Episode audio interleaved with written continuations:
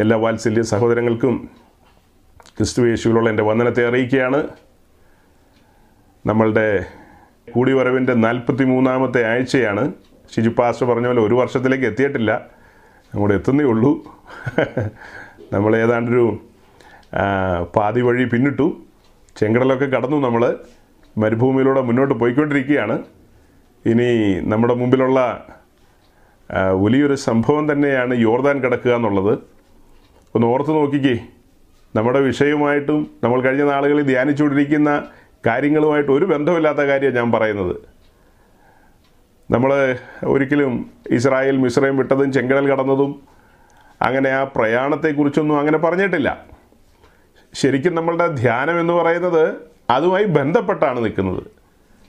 ആ ധ്യാനം ആരംഭിച്ചത് ഇസ്രായേൽ മിസ്രൈം വിട്ട് ചെങ്കടൽ കടന്ന് മരുഭൂമിയിലൂടെ മുൻപോട്ട് പ്രയാണം ചെയ്ത് ഹോരേബിലെത്തി. അവിടെ പർവ്വതത്തിനടിവാരത്തിൽ അവർ പാളയമടിച്ചു. അങ്ങനെ പർവ്വതത്തിൽ വെച്ച് കിട്ടിയ മാതൃക പ്രകാരം മോശ ഒരു കൂടാരം പണിതു. അതാണ് അത്യുന്നതൻ്റെ നിവാസം അഥവാ തിരുനിവാസം. വലിയവനായ ദൈവം മനുഷ്യനുമായിട്ടുള്ള ബന്ധത്തിൽ അവരുടെ നടുവിൽ ഇറങ്ങി വസിക്കുന്ന ഒരു കാഴ്ച നമ്മൾ ആദ്യമായിട്ട് കാണുകയായിരുന്നു പുറപ്പാട് പുസ്തകം 25-ാം അധ്യായത്തിൻ്റെ 1 മുതലങ്ങ് വായിച്ചു തുടങ്ങിയപ്പോൾ. അതിൻ്റെ നിർമ്മിതിയെക്കുറിച്ച് പറയുന്നത് 1 മുതലാണ്. 8-9 വാക്യത്തിലേക്ക് വരുമ്പോൾ ആ സീരിയസ് വാക്യം, വിശുദ്ധന്മാർ ഒരു കാലത്തും മറന്നു പോകാത്ത വാക്യം. സാധാരണ പെന്തിക്കോസുകാർ ഓർത്തിരിക്കുമെന്ന് എനിക്കറിയില്ല, എന്നോട് അങ്ങനെ ചോദ്യമൊന്നും ചോദിക്കരുത്. ദൈവവചനത്തിൻ്റെ ആഴങ്ങൾ അറിയാനും ഗ്രഹിക്കാനും ദൈവരാജ്യത്തിൻ്റെ മഹിമകളെ രുചിക്കാനും വേണ്ടി ഇറങ്ങിത്തിരിച്ചവർക്ക് പുറപ്പാട് പുസ്തകം 25-8-9 വളരെ ഗൗരവമായൊരു വാക്യമാണ്. അവരുടെ ജീവിതത്തിലെ ഏറ്റവും ഗൗരവമായ വാക്യങ്ങളിലൊന്നാണത്. അപ്പോൾ ചിലർ ചോദിക്കും അത് പുതിയ നിയമത്തിലല്ലോ എന്നൊക്കെ ചോദിക്കും. പുതിയ നിയമത്തിലൊന്നും ആകണമെന്നില്ല, ഏത് നിയമത്തിലായാലും വാക്യത്തിനൊക്കെ വലിയ ഗൗരവമുണ്ട്. ഞാൻ പറഞ്ഞു വന്നത് അവിടെ മുതലാണ് നമ്മുടെ ഒരു ധ്യാനം ആരംഭിക്കുന്നത്, സമാഗമന കൂടാരത്തെ മുൻനിർത്തിക്കൊണ്ട്. പക്ഷെ ഞാനിപ്പോൾ ഈ നമ്മളുടെ ഈ ഓൺലൈൻ കൂട്ടായ്മയുടെ കാര്യം പറഞ്ഞു വന്നപ്പോൾ പെട്ടെന്ന് ഇസ്രായേലൊന്ന് മുമ്പിൽ കയറി വന്നതാണ്. അങ്ങനെ ചെങ്കടൽ കടന്ന് മരുഭൂമിയിലൂടെ മുൻപോട്ട് പോയപ്പോൾ വാത്സല്യ സഹോദരങ്ങളെല്ലാവരും ഒന്ന് ഈ സന്ധ്യാസമയത്തും ഇന്ത്യ മഹാരാജ്യത്തുള്ളവർ മധ്യാഹ്ന സമയത്തും മറ്റ് രാജ്യങ്ങളിലുള്ളവർ അതാത് സമയങ്ങളിലൊന്ന് ഓർത്താൽ നല്ലതാണ്. പുറപ്പെട്ടത് ഏതാണ്ട് 25-ലധികം ലക്ഷം ആൾക്കാരാണ്. 25 എന്നും 30 എന്നും ഒക്കെ പറയും. എന്തായാലും ഏകദേശ കണക്ക് പറഞ്ഞാൽ ഒരു 25 lakhs എന്ന കണക്ക് കൂട്ടാം. അങ്ങനെ ഒരു 25-ലധികം ലക്ഷം ആൾക്കാർ പുറപ്പെട്ട് അവരെല്ലാം ചെങ്കടൽ കടന്നു. കണക്കിൽപ്പെടാത്ത ആൾക്കാരും കൂടെ ചെങ്കടൽ കടന്നു എന്ന് പറഞ്ഞാൽ കുറച്ച് സമ്മിശ്ര ജാതികളും കൂടെ കൂടിയായിരുന്നു, മിക്സ് മൾട്ടിറ്റ്യൂഡുകൾ. അങ്ങനെ ആ സമ്മിശ്ര ജാതികളെയും കൂടെ കൂട്ടിക്കൊണ്ട് ഇവരെല്ലാം പ്രയാണം ചെയ്തു പോയി. പോയെങ്കിലും ബഹുഭൂരിപക്ഷവും മരുഭൂമിയിൽ പട്ടുപോയി എന്നുള്ളതാണ് ചരിത്ര സത്യം.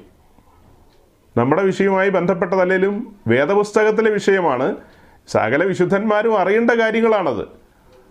അപ്പോൾ ആ കൂട്ടത്തിൽ യോർദാൻ കടക്കാൻ ഭാഗ്യം ലഭിക്കാത്ത ആളുകളിൽപ്പെട്ടതാണ് മോശയും അഹ്റോനും മിറിയാമും ഒക്കെ. അവരെല്ലാം പട്ടുപോയി എന്നൊന്നും ആരും വിചാരിച്ച് കളയരുത്, അങ്ങനെയൊന്നും തെറ്റിദ്ധരിക്കരുത്. ഈ കാര്യങ്ങൾ പഠിച്ച് മനസ്സിലാക്കി വരുമ്പോൾ അവർക്ക് ആ ലക്ഷ്യത്തിലെത്താൻ കഴിഞ്ഞില്ല, ഇടയിൽ അവസാനിച്ചു. അത് പട്ടുപോയതല്ല, പട്ടുപോയവരുടെ ഗണമാണ് കൂടുതലെന്ന് പറഞ്ഞാൽ തന്നെയും സ്വാഭാവിക മരണത്തിലേർപ്പെട്ട ധാരാളം പേരുണ്ടാവും. സ്വാഭാവികമായി മരിക്കുമല്ലോ. അതുപോലെ തന്നെ കുട്ടികളൊക്കെ എന്തെങ്കിലും ശാരീരിക പരാധീനതയിൽ മരിച്ചു പോയിട്ടുണ്ടാകാം. അങ്ങനത്തെ മരണങ്ങളും അവരുടെ ഇടയിൽ സംഭവിച്ചിട്ടുണ്ടാകാം. എന്നാൽ ബഹുഭൂരിപക്ഷം പട്ടുപോവുകയാണ് ചെയ്തത്. അതേസമയം മറ്റ് 2 പേരുടെ കാര്യം എടുത്തു പറയുന്നുണ്ട്, യോശുവയും കാലേബും. അവർ യോർദാൻ കടന്നവരാണ്, വാഗ്ദത്ത ഭൂമിയിലേക്ക് പ്രവേശിച്ചവരാണ്. അതുമാത്രമല്ല, വാഗ്ദത്ത ഭൂമി അവകാശമാക്കിയവരാണ്. അവർ 2 പേരും വിളിക്കപ്പെട്ടവരും തിരഞ്ഞെടുക്കപ്പെട്ടവരും എന്ന വിഷയം നമ്മൾ പറഞ്ഞുകൊണ്ടിരിക്കുകയായിരുന്നു. ഇടയ്ക്ക് പറഞ്ഞ് അവസാനിച്ചു. അതുമായി ബന്ധപ്പെട്ട് കടന്നു വരുന്ന 2 പേരുകളാണ് യോശുവയും കാലേബും. അവർ 2 പേരും ആ വിഷയമായിട്ട് കടന്നു വരും. കാരണം ഇറങ്ങിത്തിരിച്ച ആളുകളെല്ലാം വാഗ്ദത്ത ഭൂമിയിൽ എത്തിയില്ലെങ്കിലും ഇറങ്ങിത്തിരിച്ചവരിലെ പ്രായം 20 വയസ്സിൽ താഴെയുള്ളവരൊക്കെ പ്രായമായി മരുഭൂമി വെച്ച് അവരിൽ പലരും കടന്നു. അവരിൽ പലരും യോർദാൻ കടന്നു വാഗ്ദത്ത ഭൂമിയിലേക്ക് എത്തി. എന്നാൽ യോശുവയും കാലേബും വ്യത്യസ്ത നിലകളിലാണ് പുസ്തകം അവരെ കാണിക്കുന്നത്, പോരാട്ട വീര്യമുള്ള 2 പേരായിട്ട്. നമ്മൾ ഈ വിഷയം ചിന്തിക്കുമ്പോൾ എന്ത് മനസ്സിലാക്കും? വിളിക്കപ്പെട്ടവർ അനേകർ, അവരിൽ നിന്ന് വീര്യം പ്രാപിച്ചവർ, തൻ്റെ മഹത്വത്തിലേക്കും വീര്യത്തിലേക്കും നമ്മെ വിളിച്ചവൻ. 2 പത്രോസ് 1:3 ഞാൻ പറഞ്ഞത്. നമ്മൾ പറഞ്ഞു അത് മലയാളത്തിൽ അങ്ങനെയല്ല എഴുതിയിരിക്കുന്നത്, അതിൻ്റെ കറക്റ്റ് ട്രാൻസ്ലേഷൻ അങ്ങനെയാണ്, തൻ്റെ മഹത്വത്തിലേക്കും വീര്യത്തിലേക്കും നമ്മെ വിളിച്ചിരിക്കുന്നു എന്ന്. തൻ്റെ മഹത്വം പ്രാപിപ്പാനും തൻ്റെ വീര്യം പ്രാപിപ്പാനുമാണ് നമ്മെ വിളിച്ചിരിക്കുന്നത്. അതിന് വേണ്ടുന്ന എല്ലാ ബാക്കപ്പും സ്വർഗം തരും. നമ്മെ രക്ഷിച്ച് അവിടെ അവസാനിപ്പിക്കുകയല്ല, ക്രൂശിൽ നമ്മെ വീണ്ടെടുത്തു, നമ്മുടെ രക്ഷയ്ക്ക് വേണ്ടിയതെല്ലാം കാൽവറിയിൽ കൊടുത്തു. അവിടെ കൊണ്ടൊന്നും അവസാനിക്കുന്നില്ല. അത് രക്ഷയുടെ ഒരു ആരംഭം മാത്രം. രക്ഷയുടെ ആരംഭം കുറിക്കപ്പെട്ടു. അതുകൊണ്ടാണ് പറയുന്നത്, നിങ്ങളിൽ നല്ല പ്രവൃത്തി ആരംഭിച്ചവൻ ക്രിസ്തുവിൻ്റെ നാളോളം അതിനെ തികയ്ക്കും. ഈ രക്ഷയിലേക്ക് നമ്മെ കൊണ്ടുവന്നത് ആരോ, അവൻ തന്നെ അത് പൂർത്തിവധത്തിലേക്കും കൊണ്ടുവരും. എബ്രായർ 7:25 മറക്കണ്ട. അവൻ നമ്മെ പൂർണ്ണമായും രക്ഷിപ്പാൻ പ്രാപ്തനാകുന്നു. ഇപ്പം രക്ഷ അപൂർണമാണെന്നല്ല, രക്ഷ പൂർണ്ണമാണ്. അപ്പോൾ തന്നെ നമ്മൾ മനസ്സിലാക്കേണ്ട കാര്യം, അതിൻ്റെ ഓരോ പടികൾ നമ്മൾ മനസ്സിലാക്കണം. ആ പടികൾ അനുസരിച്ചാണ് പറഞ്ഞത്. നമ്മെ രക്ഷയിലേക്ക് കൊണ്ടുവന്നു, ക്രൂശ് വഴി വീണ്ടെടുത്തു, ഇനി പൂർണ്ണമായി രക്ഷിപ്പാൻ അവൻ പ്രാപ്തനാണ്. അപ്പോൾ അതിന് നാം ഏൽപ്പിച്ചു കൊടുക്കണം, വിധേയപ്പെട്ട് നിൽക്കണം. അതിന് തക്കതായ നിലയിലുള്ള ഇൻസ്ട്രക്ഷൻസ് ഉണ്ട്, പുസ്തകത്തിലുണ്ട്. അതാ പൂർണ്ണമായും ആ നിലയിലേക്ക് വരണമെങ്കിൽ കാതലായൊരു വാക്യമാണ്. ആ രക്ഷയുടെ പൂർണ്ണതയിലേക്ക് വന്ന് കാലേബും യോശുവായും ഒക്കെ നിന്നതുപോലത്തെ ഒരു നിൽപ്പ് നിൽക്കണമെങ്കിൽ, അതൊരു ഒരു ഉദാഹരണം പോലെയോ ഒരു പഴയ നിയമം നിഴൽ പോലെയാകട്ടോ പറയുന്നത്, യോശുവായുടെയും കാലേബിൻ്റെ നിലയിലേക്കല്ല ഒരു പുതിയ നിയമ വിശുദ്ധൻ വരുന്നത്. അതിനേക്കാളൊക്കെ ചിന്തിക്കാൻ പറ്റാത്ത ഔന്നത്യത്തിലേക്കാണ് വരുന്നത്.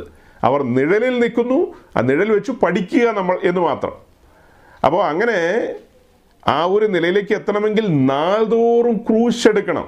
ഒരുവനെന്നെ അനുഗമിക്കാൻ ഇച്ഛിച്ചാൽ അവൻ തന്നെത്താൻ ത്യജിച്ച് നാൾതോറും ക്രൂശെടുക്കണം. ആ ഒരു നിലയിലേക്ക് കടന്നു വരണം. അങ്ങനെ വരുന്ന ആൾക്കാരാണ്, അവരെയാണ് തിരഞ്ഞെടുക്കപ്പെട്ടവരെന്നുള്ള നിലയിലും ഓവർകമേഴ്സ് എന്ന നിലയിലും നാം കാണാൻ പോകുന്നത്. അതാണ് ചരിത്രം. വേദപുസ്തകം പഠിച്ചു വരുമ്പോൾ പഠിക്കുന്ന പഠിതാവിന് കൃത്യമായി മനസ്സിലാക്കാൻ കഴിയും.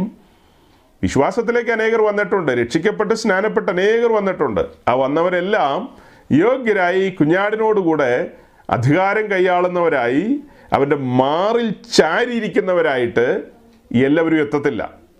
അതിൻ്റെ കാരണം, അവർക്ക് ലഭിക്കപ്പെട്ട ഒരു സാവകാശമുണ്ട്, 70 ഏറിയൽ 80. അപ്പം നമ്മളാരും ജനിച്ചു വീണപ്പോൾ തന്നെ വിശ്വാസ മാർഗത്തിൽ വന്നവരല്ല, ഏതെങ്കിലും ഒരു പ്രായത്തിൽ ഈ സത്യം അറിഞ്ഞു വന്നവരാ. 20, 30, 40 എത്രയാകട്ടെ, അവിടെ മുതൽ നമ്മുടെ പ്രാണൻ തിരിച്ചെടുക്കുന്ന സമയം വരെ, അല്ലെങ്കിൽ കാഹളം വരെ ഒരു സമയം നമുക്ക് വെച്ചിട്ടുണ്ട്. ആ സമയം ഈ ഭൂമിയിലായിരിക്കുമ്പോഴത്തെ കാര്യമാണ് പറയുന്നത്, മരിച്ചതിന് ശേഷമുള്ള കാര്യമല്ല. അവൻ്റെ മാറിൽ ചാരി സഞ്ചരിക്കണം. മരുഭൂമിയിൽ നിന്ന് തൻ്റെ പ്രിയൻ്റെ മേൽ ചാരിക്കൊണ്ട് വരുന്നോരിവളാർ. അതങ്ങ് ചെന്നിട്ടല്ല, ഇവിടെ വെച്ച് തന്നെ അത് പ്രാക്ടീസ് ചെയ്യണം. അപ്പോൾ ഈ ഭൂമിയിൽ ലഭിക്കപ്പെട്ട അവസരം വിടിവിച്ചവൻ്റെ മാറിൽ ചാരി സഞ്ചരിക്കുവാനുള്ള ആ ഒരു നല്ല മനോഭാവം വേണം. അങ്ങനെയുള്ളവർ, അവൻ്റെ മാറിൽ ചാരുക എന്ന് പറഞ്ഞാൽ അവനെ കണ്ടെത്തണം. കണ്ടെത്തിയെങ്കിൽ മാത്രമേ, അയ്യോ ഞങ്ങൾ രക്ഷിക്കപ്പെട്ട് സ്നാനപ്പെട്ട് പെന്തിക്കോസിൽ അതൊക്കെ ശരിയായിരിക്കാം, പക്ഷെ അവനെ കണ്ടെത്തുമ്പോൾ അവൻ പാളയത്തിന് വെളിയിലാണ്. അവൻ നമ്മളെന്ന് പറയുന്ന സോക്കോൾഡ് പാളയത്തിലൊന്നുമില്ല. അയ്യോ ഞങ്ങളുടെ അവിടെ 5 കോടിയുടെ കൺവെൻഷനാണ് നടക്കുന്നത്, അതൊക്കെ ശരിയായിരിക്കാം, പക്ഷെ അവൻ അവിടെ ഇല്ലെന്നാണ് എനിക്ക് തോന്നുന്നത്. അവിടെ 5 കോടിയുടെയും 10 കോടിയുടെയും ഒക്കെ കാര്യം പറയുമ്പോൾ പെട്ടെന്ന് നമ്മളുടെ സബ്ജക്റ്റിലേക്ക് പോകുന്നതിന് മുമ്പ് തികച്ചും വ്യത്യസ്തമായ കാര്യങ്ങൾ എൻ്റെ മുമ്പിൽ കയറി വരുന്നു. പുറപ്പാട് പുസ്തകം 33-ാം അധ്യായം, ബുക്ക് ഓഫ് എക്സോഡസ് ചാപ്റ്റർ 33. ഒരു ബന്ധമില്ലാത്ത നിലയിൽ ചില കാര്യങ്ങൾ കയറി വരുന്നു. 33-ാം അധ്യായം തുറക്കുമ്പോൾ അതിന് മുൻപൊരു അധ്യായമുണ്ട്, 32-ാം അധ്യായം. ഇസ്രായേലിൻ്റെ ചരിത്രത്തിലെ ഒരു ലജ്ജാകരമായ ഒരു അധ്യായം എന്ന് വേണമെങ്കിൽ പറയാം. വിടിവിച്ചവനെ മറന്ന്, തേജോമയനെ മറന്ന്, കേവലം ഒരു കാളക്കുട്ടിയുടെ മുമ്പിൽ കിടന്ന ആണും പെണ്ണും തുള്ളിയ ചില നിമിഷങ്ങൾ, അതാണ് 32-ാം അധ്യായത്തിൽ നമ്മൾ കാണുന്നത്. ഇസ്രായേലിനോടുള്ള ദൈവത്തിൻ്റെ കോപം ജ്വലിച്ച നിമിഷങ്ങൾ. മോശ പർവ്വതത്തിൽ നിന്ന് ഇറങ്ങി വന്നിട്ട് കാണിച്ച കാര്യങ്ങൾ നമുക്കറിയാം, അവിടെ സംഭവിച്ച കാര്യങ്ങൾ നമുക്കറിയാം. അതെല്ലാം സംഭവിച്ചതിന് ശേഷം 33-ാം അധ്യായത്തിൻ്റെ 7-ാം വാക്യം വായിച്ചാൽ,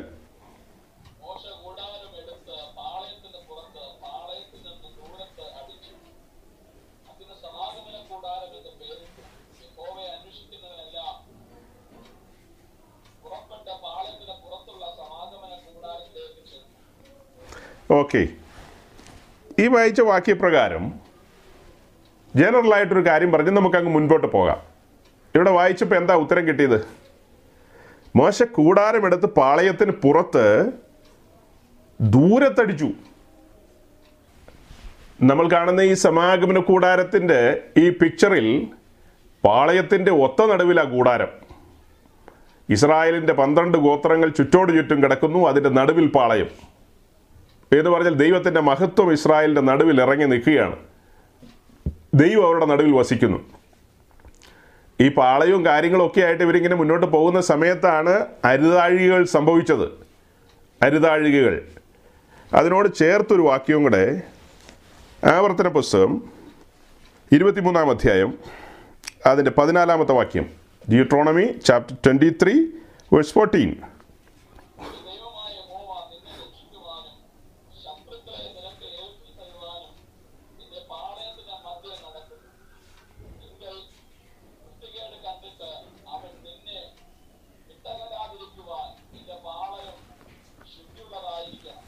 യെസ്, ഇപ്പോൾ ഇവിടെ വായിച്ചത് നിങ്ങളുടെ പാളയം ശുദ്ധിയുള്ളതായിരിക്കണം എന്നുള്ളതാണ്.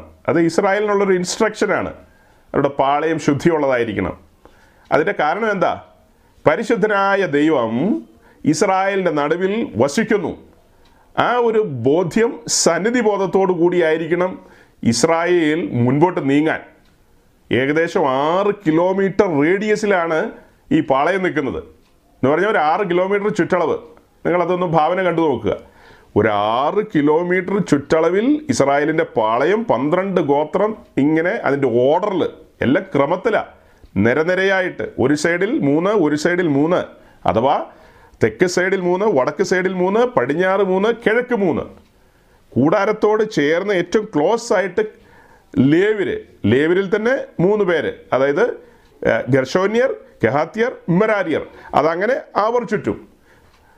അത് കഴിഞ്ഞ് കൂടാരത്തിൻ്റെ ഏറ്റവും ഫ്രണ്ടിൽ മോശ യാഹ്റോനും. എല്ലാം സിസ്റ്റമാറ്റിക്കായിട്ടാണ്. വലുവനായ ദൈവത്തിൻ്റെ കാര്യപരിപാടികളൊക്കെ എടുത്ത് പഠിച്ചു കഴിഞ്ഞാൽ എല്ലാം സിസ്റ്റമാറ്റിക്കായിട്ടാണ്, അടുക്കും ചിട്ടയോട് കൂടിയ. അല്ലാതെ എല്ലാം വാരി വലിച്ചിങ്ങനെ ഇട്ടിരിക്കുകയല്ല, തോന്നുന്ന പോലെയല്ല, സകല കാര്യങ്ങളും വളരെ കൃത്യമായിട്ടാണ്. അപ്പോൾ ഇത്, ഈ 2 വാക്യം നമ്മുടെ മുമ്പിൽ പെട്ടെന്ന് കയറി വന്നതാണ്. ആ വാക്യപ്രകാരം ചിന്തിച്ചു കഴിഞ്ഞാൽ ഇസ്രായേലിൻ്റെ പാളയം എല്ലാ നിലയിലും ശുദ്ധമായിരിക്കണം. അങ്ങനെ ശുദ്ധമായിരിക്കേണ്ട പാളയം അശുദ്ധമായി. അവിടെ അന്യദൈവാരാധന, കാളക്കുട്ടി എന്ന് പറഞ്ഞാൽ മിസ്രൈമിൻ്റെ ആരാധനയാണ്, അത്തരം കാര്യങ്ങളൊക്കെ. അതുതന്നെയല്ല, ഐഡൽ വർഷിപ്പാണതൊക്കെ. അങ്ങനെയുള്ള കാര്യങ്ങളൊക്കെ സംഭവിച്ചു കഴിഞ്ഞപ്പോൾ മോശ കൂടാരമെടുത്ത് പാളയത്തിന് പുറത്ത് ദൂരത്തടിച്ചു. ആ സമയത്ത് അവർ ഒത്തുകൂടിക്കൊണ്ടിരുന്ന കൂടാരമെടുത്ത് പാളയത്തിന് പുറത്ത് ദൂരത്തടിച്ചു. എന്നിട്ട് എഴുതിയിരിക്കുന്ന, യഹോവയെ അന്വേഷിക്കുന്നവനെല്ലാം പുറപ്പെട്ട് പാളയത്തിന് പുറത്തുള്ള കൂടാരത്തിലേക്ക് ചെല്ലണം. അപ്പം ഇതുവരെ നിലവിൽ കൂടാരം പാളയത്തിനകത്താണ്. എന്നാൽ പാളയം അശുദ്ധമായപ്പോൾ മോശ കൂടാരമെടുത്ത് പാളയത്തിന് വെളിയിൽ ദൂരത്തടിച്ചു. കാരണം നാം സേവിക്കുന്ന ദൈവം പാപിയെ സ്നേഹിക്കുമ്പോൾ തന്നെ പാപത്തെ വെറുക്കുന്നവനാണ്, അശുദ്ധമായ കാര്യങ്ങളെ അംഗീകരിക്കുന്നവനല്ല. അത്തരം കാര്യങ്ങളെ തകലണമെന്നുള്ള മുന്നറിയിപ്പിൻ്റെ വാക്യങ്ങളാണ് ഉൽപ്പത്തി പുസ്തകം മുതൽ വെളിപ്പാട് പുസ്തകം വരെ നാം വായിക്കുമ്പോൾ കാണുന്നത്. എല്ലാത്തിനോടും കോംപ്രമൈസ് ചെയ്യുന്നൊരു ദൈവമേ അല്ല. പല ആൾക്കാരും പറയും നമ്മുടെ ദൈവം അങ്ങനെ, പഴയ നിയമത്തിൽ ഇച്ചിരി സ്ട്രിക്റ്റ് ആയിരുന്നു, പുതിയ നിയമത്തിൽ ആൾ ജോളിയാന്ന്, തോളത്ത് കേട്ട് വരുമെന്ന്. അതൊക്കെ തോന്നല. പഴയ നിയമത്തിലാകട്ടെ പുതിയ നിയമത്തിലാകട്ടെ എത്ര വാക്യം വേണം? പുതിയ നിയമത്തിൽ നിന്ന് വാക്യം വേണ്ടവർ ചോദിച്ചാൽ മതി, വാക്യങ്ങൾ തരാം. ദൈവത്തെ ഭയപ്പെടണം, വലുവനായ ദൈവത്തെ ഭയപ്പെടണമെന്ന് തന്നെയാണ് എഴുതിയിരിക്കുന്നത്. അത് കൊരിന്ത് ലേഖനത്തിൽ കാണിച്ചു തരാം, എഫേസ് ലേഖനത്തിൽ കാണിച്ചു തരാം, എബ്രായ ലേഖനത്തിൽ കാണിച്ചു തരാം, അങ്ങനെ ഇനി എവിടെയെല്ലാം കാണിച്ചു തരാം. അപ്പോൾ ദൈവത്തെ ഭയപ്പെടണം. അപ്പോൾ ആ ദൈവഭയം ഉണ്ടെങ്കിൽ പാളയം എപ്പോഴും ശുദ്ധമായിരിക്കും. ദൈവഭയം വരണേ എങ്ങനെയാണ്? ദൈവത്തെക്കുറിച്ച് അറിയണം, ദൈവം ആരെന്ന് തിരിച്ചറിയണം. ദൈവം ആരെന്ന് വ്യക്തമായി തിരിച്ചറിയുന്നൊരു വ്യക്തിക്ക് മാത്രമേ ദൈവത്തെ ഭയപ്പെടാൻ കഴിയൂ. ഒരു ഊഹാഭോഗത്തിൽ ഇതിനകത്തേക്ക് കടന്നു വന്നു, എൻ്റെ കടമൊക്കെ മാറി ആ പാസ്റ്റർ പ്രാർത്ഥിച്ചപ്പോൾ, മറ്റേ ആ ഇന്ന സ്ഥലത്തെ അവരുടെ ഒരു 21 ദിവസത്തെ ഉപവാസ പ്രാർത്ഥനയിൽ ഞാനൊന്ന് പോയി, അവർ പ്രാർത്ഥിച്ചപ്പോൾ രോഗം മാറി, അങ്ങനെ ഞാൻ പെന്തിക്കോസായി. തിരക്കേടില്ല, അങ്ങനെ പെന്തിക്കോസായിട്ട് എന്നാ കാര്യം? അങ്ങനെ പെന്തിക്കോസായവൻ 24 മണിക്കൂർ കേൾക്കുന്നത് എന്താ? ഈ വിടുതലിൻ്റെ കാര്യവും ഈ ഒന്ന് വെച്ചാൽ 2 കിട്ടും എന്നൊക്കെയുള്ള തരത്തിലുള്ള അത്തരത്തിലുള്ള നിലവാരം കുറഞ്ഞ കാര്യങ്ങൾ ഇങ്ങനെ കേട്ടുകൊണ്ടിരിക്കുകയാണ്. അല്ലാതെ ദൈവവചനത്തിൻ്റെ ആഴങ്ങളോ ദൈവത്തെക്കുറിച്ചുള്ള കാര്യങ്ങളോ ദൈവസാന്നിധ്യത്തെക്കുറിച്ചുള്ള തിരിച്ചറിവുകളൊന്നും അല്ല. അതുകൊണ്ട് അവർക്ക് ദൈവഭയമില്ല. അപ്പോൾ ആ ദൈവഭയം ഉണ്ടെങ്കിൽ പാളയം എപ്പോഴും ശുദ്ധമായിരിക്കും. അപ്പോൾ അത് പറഞ്ഞപ്പോഴാണ് ഞാൻ ഈ ഫോണൊക്കെ എടുത്തതിങ്ങനെ ഓൺ ചെയ്ത് നേരെ നമ്മുടെ മീറ്റിങ്ങിലേക്ക് കയറാൻ തുടങ്ങിയപ്പോൾ ഇതിൻ്റെ ലിങ്ക് വന്നിരിക്കുന്നത് വാട്സാപ്പിലാണല്ലോ. അപ്പോൾ സ്വാഭാവികമായിട്ട് അത് ഓൺ ചെയ്തിട്ട് വേണം കയറാൻ. അപ്പോൾ അങ്ങനെ കയറാൻ നോക്കിയപ്പോൾ എനിക്ക് വളരെ വാത്സല്യമുള്ളൊരു സഹോദരി ഒരു സീനിയർ പെന്തിക്കോസ് പാസ്റ്ററുടെ മകളുടെ കല്യാണത്തിൻ്റെ ഒരു വീഡിയോ, കല്യാണത്തിൻ്റെ അത് കുറച്ച് ഭാഗം മാത്രമുള്ള, അത് കംപ്രസ് ചെയ്ത് ചുരുക്കി എടുത്തു കൊണ്ടുവന്നിരിക്കുന്ന ഒരു 10 minutes കാണുമായിരിക്കും. അത് 5 minutes ആണോ ഞാൻ ഓർക്കുന്നില്ല. ഞാനൊരു 2-3 minutes നോക്കി കാണും, അതിൽ കൂടുതൽ നോക്കാനും പോയില്ല. അപ്പോൾ പാളയം ഒട്ടും ശുദ്ധമല്ലെന്നാണ് ആ വീഡിയോ. അപ്പോൾ എനിക്ക് കൃത്യമായൊരു ഇൻസ്ട്രക്ഷൻ തന്നിട്ടുണ്ട്, ഇത് അതുപോലെ ബഹുമാന്യനായ പാസ്റ്ററുടെ മകളുടെ കല്യാണമാണ്, സജി പാസ്റ്റർ മാത്രം കണ്ടാൽ മതി, ഉലകത്തിൽ വേറെ ആരും ഇത് കാണരുതെന്നാണ് പറഞ്ഞിരിക്കുന്നത്. ഞാൻ ആ വാക്കിനെ മാനിക്കും, കാരണം ഞാനൊരു വാക്ക് കൊടുത്തു പോയി, എനിക്ക് തിരുത്താൻ പറ്റില്ല, നിങ്ങൾ ആര് ചോദിച്ചാലും ഞാൻ തരില്ല. ഞാൻ കണ്ടു, എനിക്ക് മനസ്സിലായി. ആവർത്തന പുസ്തകം 23:14. എന്താ ആവർത്തന പുസ്തകം 23:14? പോളയെ മൊത്തത്തിലാണ് കണ്ടത്. പാസ്റ്ററാകട്ടെ, പെമ്പിളയാകട്ടെ, ബാക്കി മക്കളാകട്ടെ, നാട്ടുകാരാകട്ടെ, എല്ലാം അവർക്കെല്ലാം വേണ്ടി വായിക്കാവുന്ന വാക്യം എന്ന് പറയുന്നത് എസക്കിയേൽ 16:49 മറ്റോ. എസക്കിയേൽ ആ കല്യാണം കണ്ടപ്പോൾ എനിക്ക് പെട്ടെന്ന് ഓർമ്മ വന്നത് ആ വാക്യം അത് തന്നെ, അല്ലെങ്കിൽ നിങ്ങൾ എന്നെ തിരുത്തി തരിക.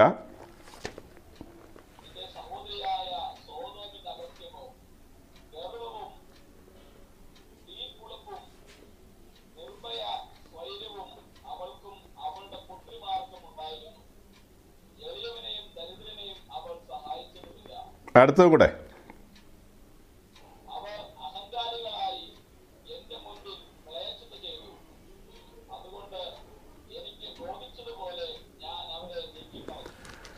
ഇത്രയൊക്കെ ഉള്ളൂ. അപ്പോൾ കല്യാണത്തിൻ്റെ വീഡിയോ കാണുമ്പോൾ എസക്കിയേൽ 16:49 വേറൊരു ഉപദേശി വായിക്കുക എന്ന് പറഞ്ഞാൽ എനിക്ക് അസൂയ ഉണ്ടായിട്ടല്ല, ഞാനുള്ള കാര്യം വേദപുസ്തകത്തിൽ നിന്ന് വായിച്ചു പറഞ്ഞു.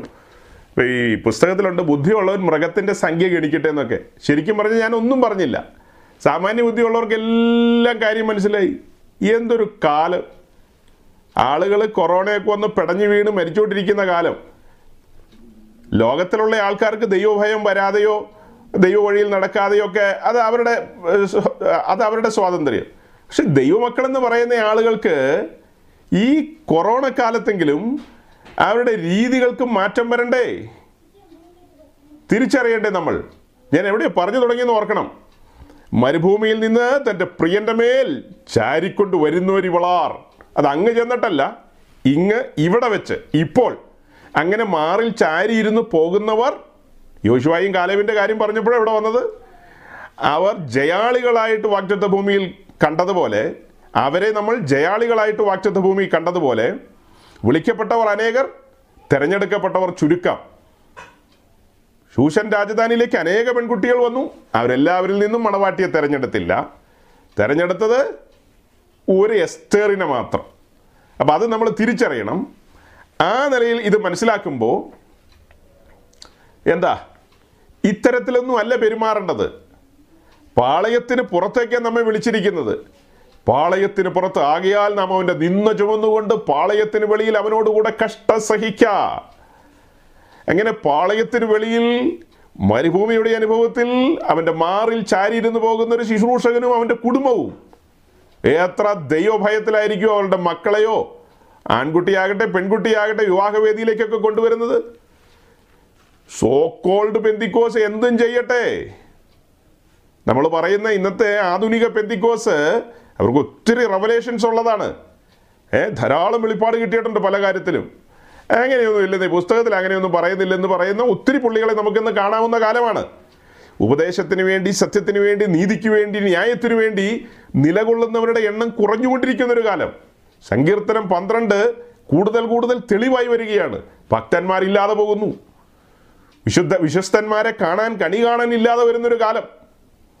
അങ്ങനെ ഒരു കാലഘട്ടത്തിലാണ് നമ്മളുടെ ഈ മീറ്റിങ്ങിൽ അതിൻ്റെ ആമുഖത്തിൽ ഒരു ഒരു ഒരു മുന്നറിയിപ്പ് പോലെയും ഒരു ആഹ്വാനം പോലെയും ഭക്തന്മാരോട് പറയുകയാണ്, ഇന്ന് കാണുന്ന കാഴ്ചകളുടെ ഒപ്പം നിൽക്കേണ്ടവരല്ല നമ്മൾ.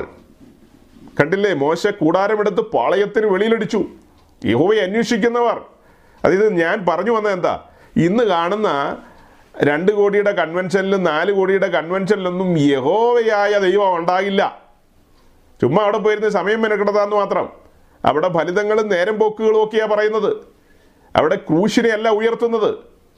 ക്രൂശിനെ ഉയർത്തണം, ക്രൂശിക്കപ്പെട്ട ക്രിസ്തുവിനെ പ്രസംഗിച്ച് തുടങ്ങണം.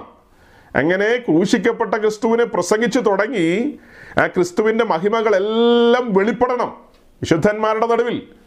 അതല്ലേ കഴിഞ്ഞ നാളുകളിൽ നമ്മൾ കണ്ടുകൊണ്ടിരുന്നത്. സമാഗമന കൂടാരത്തെ മുൻനിർത്തിക്കൊണ്ട് നമ്മളെന്താ ഒരു ഹെഡിങ് കൊടുത്തത്?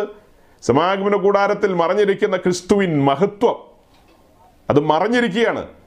ആ മറഞ്ഞിരിക്കുന്ന മഹത്വം നമുക്ക് ആത്മാവിൽ വെളിപ്പെട്ട് കിട്ടണം. അതങ്ങനെ വെളിപ്പെട്ട് കിട്ടി അതിൽ ആനന്ദിച്ച് സന്തോഷിച്ച് മുൻപോട്ട് പോകേണ്ടവരാണ്. അപ്പോൾ വിശുദ്ധന്മാർ ആ ഒരു നിലയിലേക്ക് ആനന്ദിച്ച് സന്തോഷിച്ച് പോകണമെങ്കിൽ ഉത്തരവാദിത്തപ്പെട്ടവർ, വേലയ്ക്ക് വിളിക്കപ്പെട്ടവർ നിരന്തരം ആ മണവാളനെ, ആ മഹത്വാനെ, ആ തേജോമയനെ വെളിപ്പെടുത്തിക്കൊണ്ടിരിക്കണം, പറഞ്ഞുകൊണ്ടിരിക്കണം. അവൻ്റെ മഹത്വം, അവൻ്റെ സ്വഭാവ മഹിമകൾ, ഈ കാര്യങ്ങളെല്ലാം. അപ്പോൾ കഴിഞ്ഞ ആഴ്ച പറഞ്ഞിട്ട് ഈ ആഴ്ച ഒന്നുകൂടെ പറയണമെന്ന് ചോദിച്ചാൽ, കഴിഞ്ഞ ആഴ്ച പറഞ്ഞത് അത് അന്ന് തന്നെ മനുഷ്യൻ മറന്നുപോകും. ഇത് എത്ര ആവർത്തി പറഞ്ഞാലാണ് 1.5 മണിക്കൂർ പ്രസംഗം, ആ പ്രസംഗം തന്നെ ഒരു 10 ആഴ്ച അടുപ്പിച്ച് വള്ളി പുള്ളി മാറാതെ പ്രസംഗിച്ചാൽ ഒരു 15 മിനിറ്റിലെ കാര്യം ആളുകളുടെ അകത്തേക്ക് കയറുകയുള്ളൂ. കാരണം നമ്മുടെ പ്രകൃതി അങ്ങനെയാണ്. അപ്പം ഇത് തന്നെയും പിന്നെയും പറഞ്ഞുകൊണ്ടിരുന്നെങ്കിൽ മാത്രമേ മനുഷ്യൻ്റെ ഉള്ളിലേക്ക് ഇത് കയറുകയും ആ ഒരു ട്രാക്കിൽ സഞ്ചരിക്കാനുള്ള വലിയൊരു വാഞ്ചയിലേക്ക് അവരെത്തുകയുള്ളൂ. അതിനു പകരം ഇന്ന് കേൾക്കുന്നതും പറയുന്നതുമായ കാര്യങ്ങളെയൊക്കെ വെച്ചിട്ട് നിങ്ങൾ ഈ പുറപ്പാട് ദിവസം 33:7 സ്വയം ധ്യാനിക്കുക. ഞാനൊരു വാക്യം നിങ്ങളുടെ മുമ്പിൽ ഉയർത്തി തന്നു, നിങ്ങൾ തന്നെ ചിന്തിക്കുക, നിങ്ങൾ തന്നെ മനസ്സിലാക്കുക. ഇസ്രായേലുമായി കമ്പയർ ചെയ്തുകൊണ്ട് ചിന്തിക്കുക. ഈ പറയപ്പെട്ട കാലമല്ല, ഈ പുറപ്പാട് 33 വിട്ടിട്ട് ഏകദേശം AD 30 അടുത്തൊരു കാലം, അല്ലെങ്കിൽ AD 26 അടുത്തൊരു കാലം, നമ്മുടെ കർത്താവിൻ്റെ പരസ്യ ശുശ്രൂഷയുടെ ആ ഒരു കാലഘട്ടം. ആ ഒരു കാലഘട്ടത്തിൽ യഹൂദന്മാരുടെ ഇടയിൽ നമ്മൾ മൊത്തത്തിൽ പറഞ്ഞു കഴിഞ്ഞാൽ അവിടെ ശാസ്ത്രിമാരുണ്ട്, പരീശന്മാരുണ്ട്, സദൂക്യരുണ്ട്. ഈ സദൂക്യ പക്ഷത്തു നിന്നാണ് ഏറിയ പങ്ക് മഹാപുരോഹിതന്മാരും ഒക്കെ കടന്നു വന്നിട്ടുള്ളത്. ഇത്തരക്കാരെല്ലാം അവിടെയുണ്ട്. കഹാത്യരുണ്ട്, ഗർശോന്യരുണ്ട്, മെറാരിയരുണ്ട്, ഇവരെല്ലാം ഉണ്ട് അവിടെ. യെരുശലേം എന്ന് പറയുന്ന പാളയത്തിൽ ഈ പുള്ളികളെല്ലാം ഉണ്ട്, സകല പുള്ളികളും ഉണ്ട്. മശിഹായുടെ വരവിന് വേണ്ടി കാത്തിരിക്കുന്നവരാണ് ഇവരിൽ പലരും, അല്ലേ? മശിഹായുടെ വരവിന് വേണ്ടി കാത്തിരിക്കുന്നവരവർ. പക്ഷേ ഒരു വയോധികനായ ശിമിയോനും ഒരു വല്യമ്മിച്ചി ഹന്നായും 2 പേർക്ക് മാത്രമേ രക്ഷകനെ, ഉലകത്തിൻ്റെ രക്ഷകനെ, വീണ്ടെടുപ്പുകാരനെ, വാക്തത്വത്തിൻ്റെ മെശിഹായെ, പ്രവാചകന്മാർ പറഞ്ഞു വെച്ച മെശിഹായെ കാണാൻ ഭാഗ്യം കിട്ടിയുള്ളൂ. വേറെ ആരെങ്കിലും ആ ഭാഗ്യം കിട്ടിയോ? കിട്ടിയോയെന്ന് ചോദിച്ചാൽ യേശുക്രിസ്തുവിൻ്റെ ശിഷ്യന്മാർക്ക് കിട്ടിയില്ലെന്ന് ചോദിക്കും. അത് ഓക്കെ, അതൊരു സൈഡിൽ നിൽക്കട്ടെ. ഇത് പൊതുവിൽ യഹൂദന്മാരുടെ ആ ഒരു പിക്ചർ വെച്ചിട്ട് പറഞ്ഞതാ. അവരിൽ വലിയ പങ്കിന് ഇത് മനസ്സിലായില്ല. അവർ തിരുവെഴുത്തുകളുടെ, അഥവാ പഴയ നിയമത്തിലെ 39 പുസ്തകം എന്ന് പറയുന്ന ആ പുസ്തകങ്ങളുടെ, സങ്കീർത്തനങ്ങളും പ്രവാചക പുസ്തകങ്ങളും മോശയുടെ പുസ്തകങ്ങളും ഒക്കെ അടങ്ങിയ തിരുവെഴുത്തുകൾ, ആ തിരുവെഴുത്തുകളുടെ പകർത്തെഴുത്തുകാരും വ്യാഖ്യാനം നടത്തുന്നവരും ഒക്കെ ആയിരുന്നു. മശിഹ എവിടെ ജനിക്കുന്നെന്ന് ചോദിച്ചാൽ ഏത് പാതിരാത്രിക്കും പറയും ബത്ലഹേമിലാന്ന്. പക്ഷെ പറഞ്ഞിട്ട് കാര്യമില്ല, ആശാമാർക്കൊന്നും മനസ്സിലായില്ല. മശിഹ ജനിച്ചു, അത് വാസ്തവം, പക്ഷെ അവർക്ക് അനുഭവിക്കാൻ കഴിഞ്ഞില്ല. എന്ന് പറഞ്ഞതുപോലെ യേശുക്രിസ്തുവിൻ്റെ ആ കാലഘട്ടത്തിൽ ജീവിച്ചിരുന്ന ആളുകൾക്ക് മശിഹ അവരുടെ നടുവിലൂടെ നടന്നിട്ട് ഒന്നും പിടികിട്ടിയില്ല, യാതൊന്നും പിടികിട്ടിയില്ല. അതിൻ്റെ കാരണം എന്താ? യെശയ്യാവ് 53 അതിൻ്റെ ഒരു കാരണം. യെശയ്യാവ് 53 എന്താ പറഞ്ഞു കൊണ്ടുവരുന്നത്? അവന് രൂപഗുണമില്ല, കോമളത്വമില്ല, കണ്ടാൽ ആഗ്രഹിക്കത്തക്ക സൗന്ദര്യവുമില്ല. അവരുടെ ഭാവനകൾക്ക് അപ്പുറം, അവരുടെ ചിന്താധാരകൾക്ക് അപ്പുറം മശിഹായുടെ ജനനം.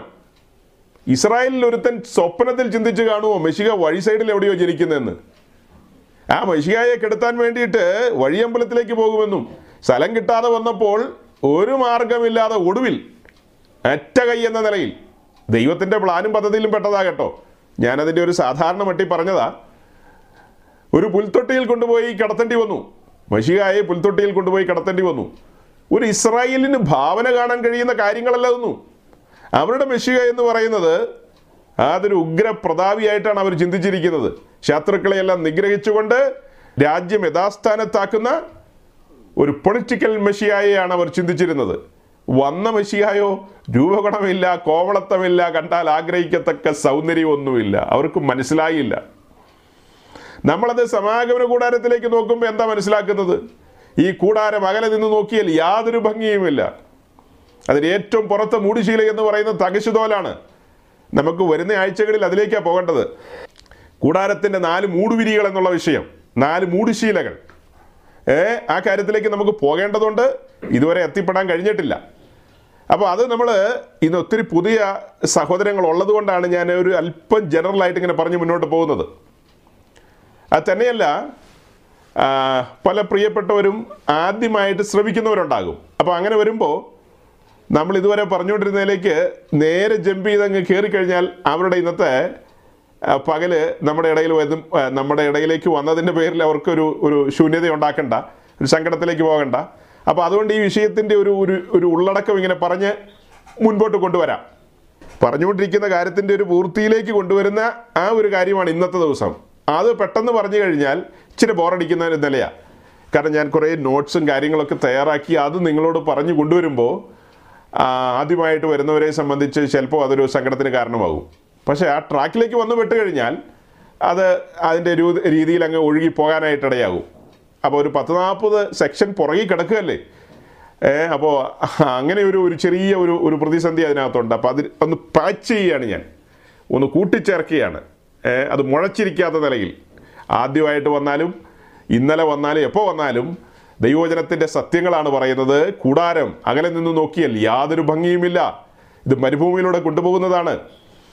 അതിൻ്റെ പുറത്തുള്ള മൂടിശീല എന്ന് പറയുന്നത് ഒരു ഗ്രേ കളറ്, കറുപ്പും ഗ്രേയും കൂടിയ ഒരു കളറിലുള്ള തകശ്ശുതോൽ കൊണ്ടുള്ള ഒരു മൂടിശീലയാണ്. അതിനകത്ത് ഇങ്ങനെ പോയിക്കൊണ്ടിരിക്കുമ്പോൾ മണൽക്കാറ്റുകൾ അടിക്കും.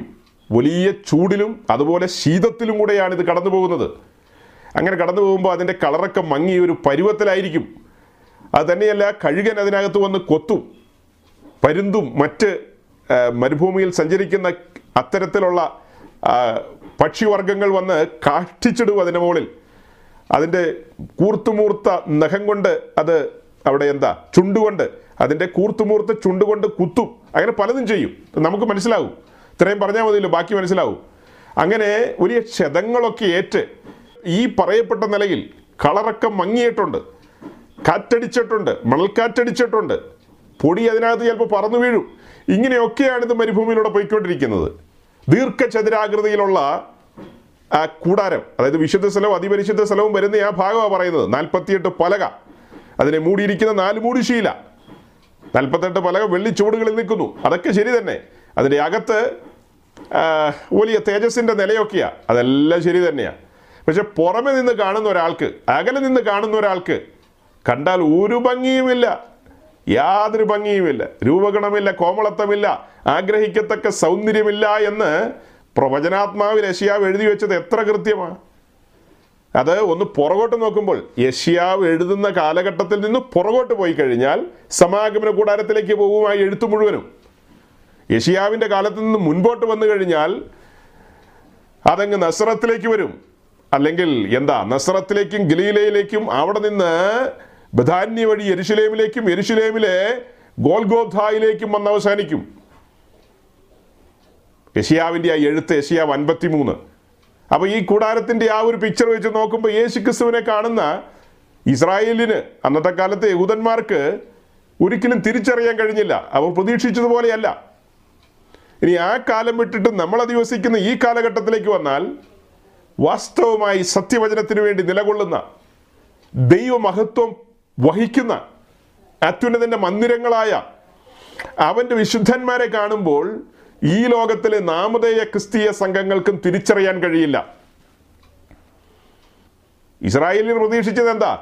അമ്പരചുംബികളായ കൊട്ടാരങ്ങളിലായിരിക്കും മശിഹ വന്ന് ജനിക്കുന്നത്, അല്ലെങ്കിൽ ഏറ്റവും ഉന്നതമായൊരു നിലയിലായിരിക്കുമെന്ന് അവർ ചിന്തിച്ചു. അവരുടെ ചിന്തകളെയെല്ലാം മറിച്ച് കളഞ്ഞുകൊണ്ടാണ് മശിഹ വന്നത്. അതുപോലെ ഈ തലമുറയിൽ ക്രിസ്ത്യാനിത്വം ഡിഫൈൻ ചെയ്യുമ്പോൾ, ക്രിസ്ത്യാനിത്വത്തെ വ്യാഖ്യാനിച്ചു കൊണ്ടുവരുമ്പോൾ, അത് ഇന്ന വലിയ പള്ളിയിലായിരിക്കും, അല്ലെ ഇന്ന കൊച്ചു പള്ളിയിലായിരിക്കും, അല്ലെ ഇന്ന ഇത്ര താടി മുടിയൊക്കെ ഉള്ള പുള്ളിയുടെ കൂട്ടത്തിലായിരിക്കും എന്നൊക്കെയാണ് ആളുകൾ ധരിക്കുന്നത്. അത് ആദ്യ സ്റ്റെപ്പാണ് ഞാൻ പറഞ്ഞത്. ഇവിടുത്തെ നാമധേയ ക്രിസ്തീയ സമൂഹങ്ങൾ അവർ വൃഥാ ചിന്തിച്ചിരിക്കുകയാണ് അവരുടെ നടുവിലായിരിക്കുമെന്നൊക്കെ. അതിന് ഈ ആവർത്തനം 23:14 ഓർത്താൽ മതി. പാളയം 24 മണിക്കൂർ ശുദ്ധിയുള്ളതായിരിക്കണം, അല്ലെങ്കിൽ അതിനൊരു വാഞ്ചയെങ്കിലും വേണം. അതൊന്നുമില്ലാത്ത ആളുകൾ ചുമ്മാ പറയാം ഞങ്ങളുടെ ഇടയിൽ ഞങ്ങളുടെയാണ് തിരുസഭ എന്നൊക്കെ പറഞ്ഞ് വർദ്ധമായ പിതൃപാരമ്പര്യങ്ങളെ പേറിക്കൊണ്ട് നടക്കുകയാണ്. ഞാൻ അത് കഴിഞ്ഞ് അടുത്ത സ്റ്റെപ്പ് പറഞ്ഞ് അങ്ങനെ പറയും, അതെ ഞങ്ങളുടെ 100 കൊല്ലമായി കേട്ടോ, അത് ഞങ്ങളുടെ അങ്ങ് കുമ്പനാട് ആരംഭിച്ച, മാവേലിക്കര ആരംഭിച്ച, പുല്ലൂർ ആരംഭിച്ചതാ, മുളക്കുഴയിൽ ആരംഭിച്ച എന്നൊക്കെ പറയുന്ന ഒത്തിരി കൂട്ടർ വേറെയുണ്ട്. പക്ഷെ പുറപ്പാട് 33:7 മോശ കൂടാരമെടുത്ത് ദൂരത്തടിച്ചു. അപ്പോൾ ആ നിലവിലുള്ള സംവിധാനത്തിനകത്ത് അവിടെ എല്ലാ ആൾക്കാരും വരുന്നുണ്ട്, അവിടെ എല്ലാവരും വരുന്നുണ്ട്, ജനക്കൂട്ടമുണ്ട്. അവിടെ കാർ പാർക്ക് ചെയ്യാൻ പോലും സ്ഥലമില്ല. അവിടെ വാഹനങ്ങൾ പാർക്ക് ചെയ്യാനായിട്ടുള്ള അശേഷ സ്ഥലം പോലുമില്ല. ഇനി എന്ത് ലെവലിലുള്ള മൾട്ടി ലെവൽ പാർക്കിംഗ് കാര്യപരിപാടികളൊക്കെ ഒരുക്കേണ്ടതുണ്ട് നമ്മൾ പറയുന്ന ഇന്നത്തെ സോക്കോൾഡ് പെന്തിക്കോസിൻ്റെ കൂടിവരവുകളുടെ മുമ്പിൽ. കാരണം അതുപോലെയാണ് വാഹനത്തിൻ്റെ പെരുപ്പം. Ezekiel 16:49 ഓർത്താൽ മതി. നിർഭയ സ്വൈര്യം, തീൻപുളപ്പ്. അപ്പം അങ്ങനെ ആ നിലയിൽ വന്നങ്ങനെ ഇറങ്ങി, ഡോറൊക്കെ തുറന്നിങ്ങനെ വന്ന് ആ സ്റ്റേജിലേക്ക് കയറി അങ്ങ് പോണ പോക്ക് കാണണം. എൻ്റെ ദൈവമേ, സ്വത്രം ലേലുയ, ഒന്ന് കൊതിച്ചു പോകും കണ്ടാലാരും. അവിടേക്കാണ് നമ്മുടെ ബഹുമാനായ ശ്രീധരൻ പിള്ള, പിന്നെ നമ്മുടെ PC ജോർജ് അങ്കിളും. അപ്പോൾ ഇത്തരക്കാരെല്ലാം വന്ന് ജനത്തിൻ്റെ മുമ്പിൽ സ്തുതി സ്തോത്ര യാഗങ്ങളൊക്കെ അർപ്പിക്കുന്നത്. ആ യാഗങ്ങളിൽ ആര് പ്രസാദിക്കാനാ? ഇവരൊക്കെ അവിടെ വന്നിരുന്നിട്ട് 3-4 പ്രാവശ്യമൊക്കെ ഹല്ലേലൂയ പറയുന്നത് അതുകൊണ്ടല്ലോ കാര്യമുണ്ടോ? വലുവനായ ദൈവം അത് കേൾക്കുന്നുണ്ടോ? ഈ കൂടിയിരിക്കുന്ന ജനം ഇവർ തിരിച്ചറിയുന്നില്ല തങ്ങൾ സേവിക്കുന്ന ദൈവം ആരെന്ന്. ആ ദൈവം ആരെന്നുള്ളൊരു തിരിച്ചറിവിലേക്ക് വന്നു കഴിഞ്ഞാൽ ഇത്തരത്തിൽ ഇത്തരക്കാരെ അതിലേക്ക് അടുപ്പിക്കാൻ കഴിയുമോ? ഇത്തരം ആളുകളെയാണോ ദൈവശബ്ദം മുഴങ്ങേണ്ട സ്ഥാനത്തേക്ക് വിളിച്ചു വരുത്തിക്കൊണ്ട് പാളയത്തെ മലിനമാക്കുവാനായിട്ട് അവസരം കൊടുക്കുന്നത്? അപ്പം ഞാൻ തുടക്ക സമയത്ത് പറഞ്ഞ ആ കാര്യങ്ങളെല്ലാം അങ്ങ് പതിയെ വിടുകയാണ്. നമുക്ക് നമ്മുടെ വിഷയത്തിലേക്ക് പയ്യെ പോകാം. ഓർക്കുക, യേശുക്രിസ്തുവിൻ്റെ കാലഘട്ടത്തിൽ യഹൂദന്മാർക്ക് മനസ്സിലായില്ല മെശിഹായെ. അതിൻ്റെ കാരണം മെശിഹാവ് എഴുതി വെച്ചിരിക്കുന്നു, മെശിഹാ വന്നാൽ അത് ഇങ്ങനെയായിരിക്കും. പക്ഷേ യഹൂദന്മാർക്ക് ആ വചനത്തിൻ്റെ വെളിപ്പാട് മനസ്സിലായില്ല. അപ്പം ഇന്ന് നമ്മൾ വസിക്കുന്ന ഈ കാലഘട്ടത്തിൽ ഒരുവൻ ഈ വിശ്വാസ മാർഗത്തിലേക്ക് വന്നു, അടുത്തത് അങ്ങനെ വന്ന ഒരുവൻ ശുശ്രൂഷയിലേക്ക് കടന്നു വന്നു. ഇപ്പം രണ്ട് രീതി പറയാം, ദൈവജനത്തെയും അവരുടെ ഇടയിൽ നിന്ന് ശുശ്രൂഷയ്ക്ക് വിളിച്ചവരെയും. അവർ ഭൗതികമായ ഔന്നത്യങ്ങളിലേക്കൊക്കെ കടന്നു വന്ന് അമ്പരചുംബികളായ കൊട്ടാരങ്ങളും അതുപോലെ അവരുടെ മക്കളെയൊക്കെ അല്പവസ്ത്രധാരികളായി വിവാഹവേദിയിലേക്കൊക്കെ കൊണ്ടുവരികയൊക്കെ ചെയ്യുമ്പോഴാണ് അനുഗ്രഹിക്കപ്പെട്ടത്.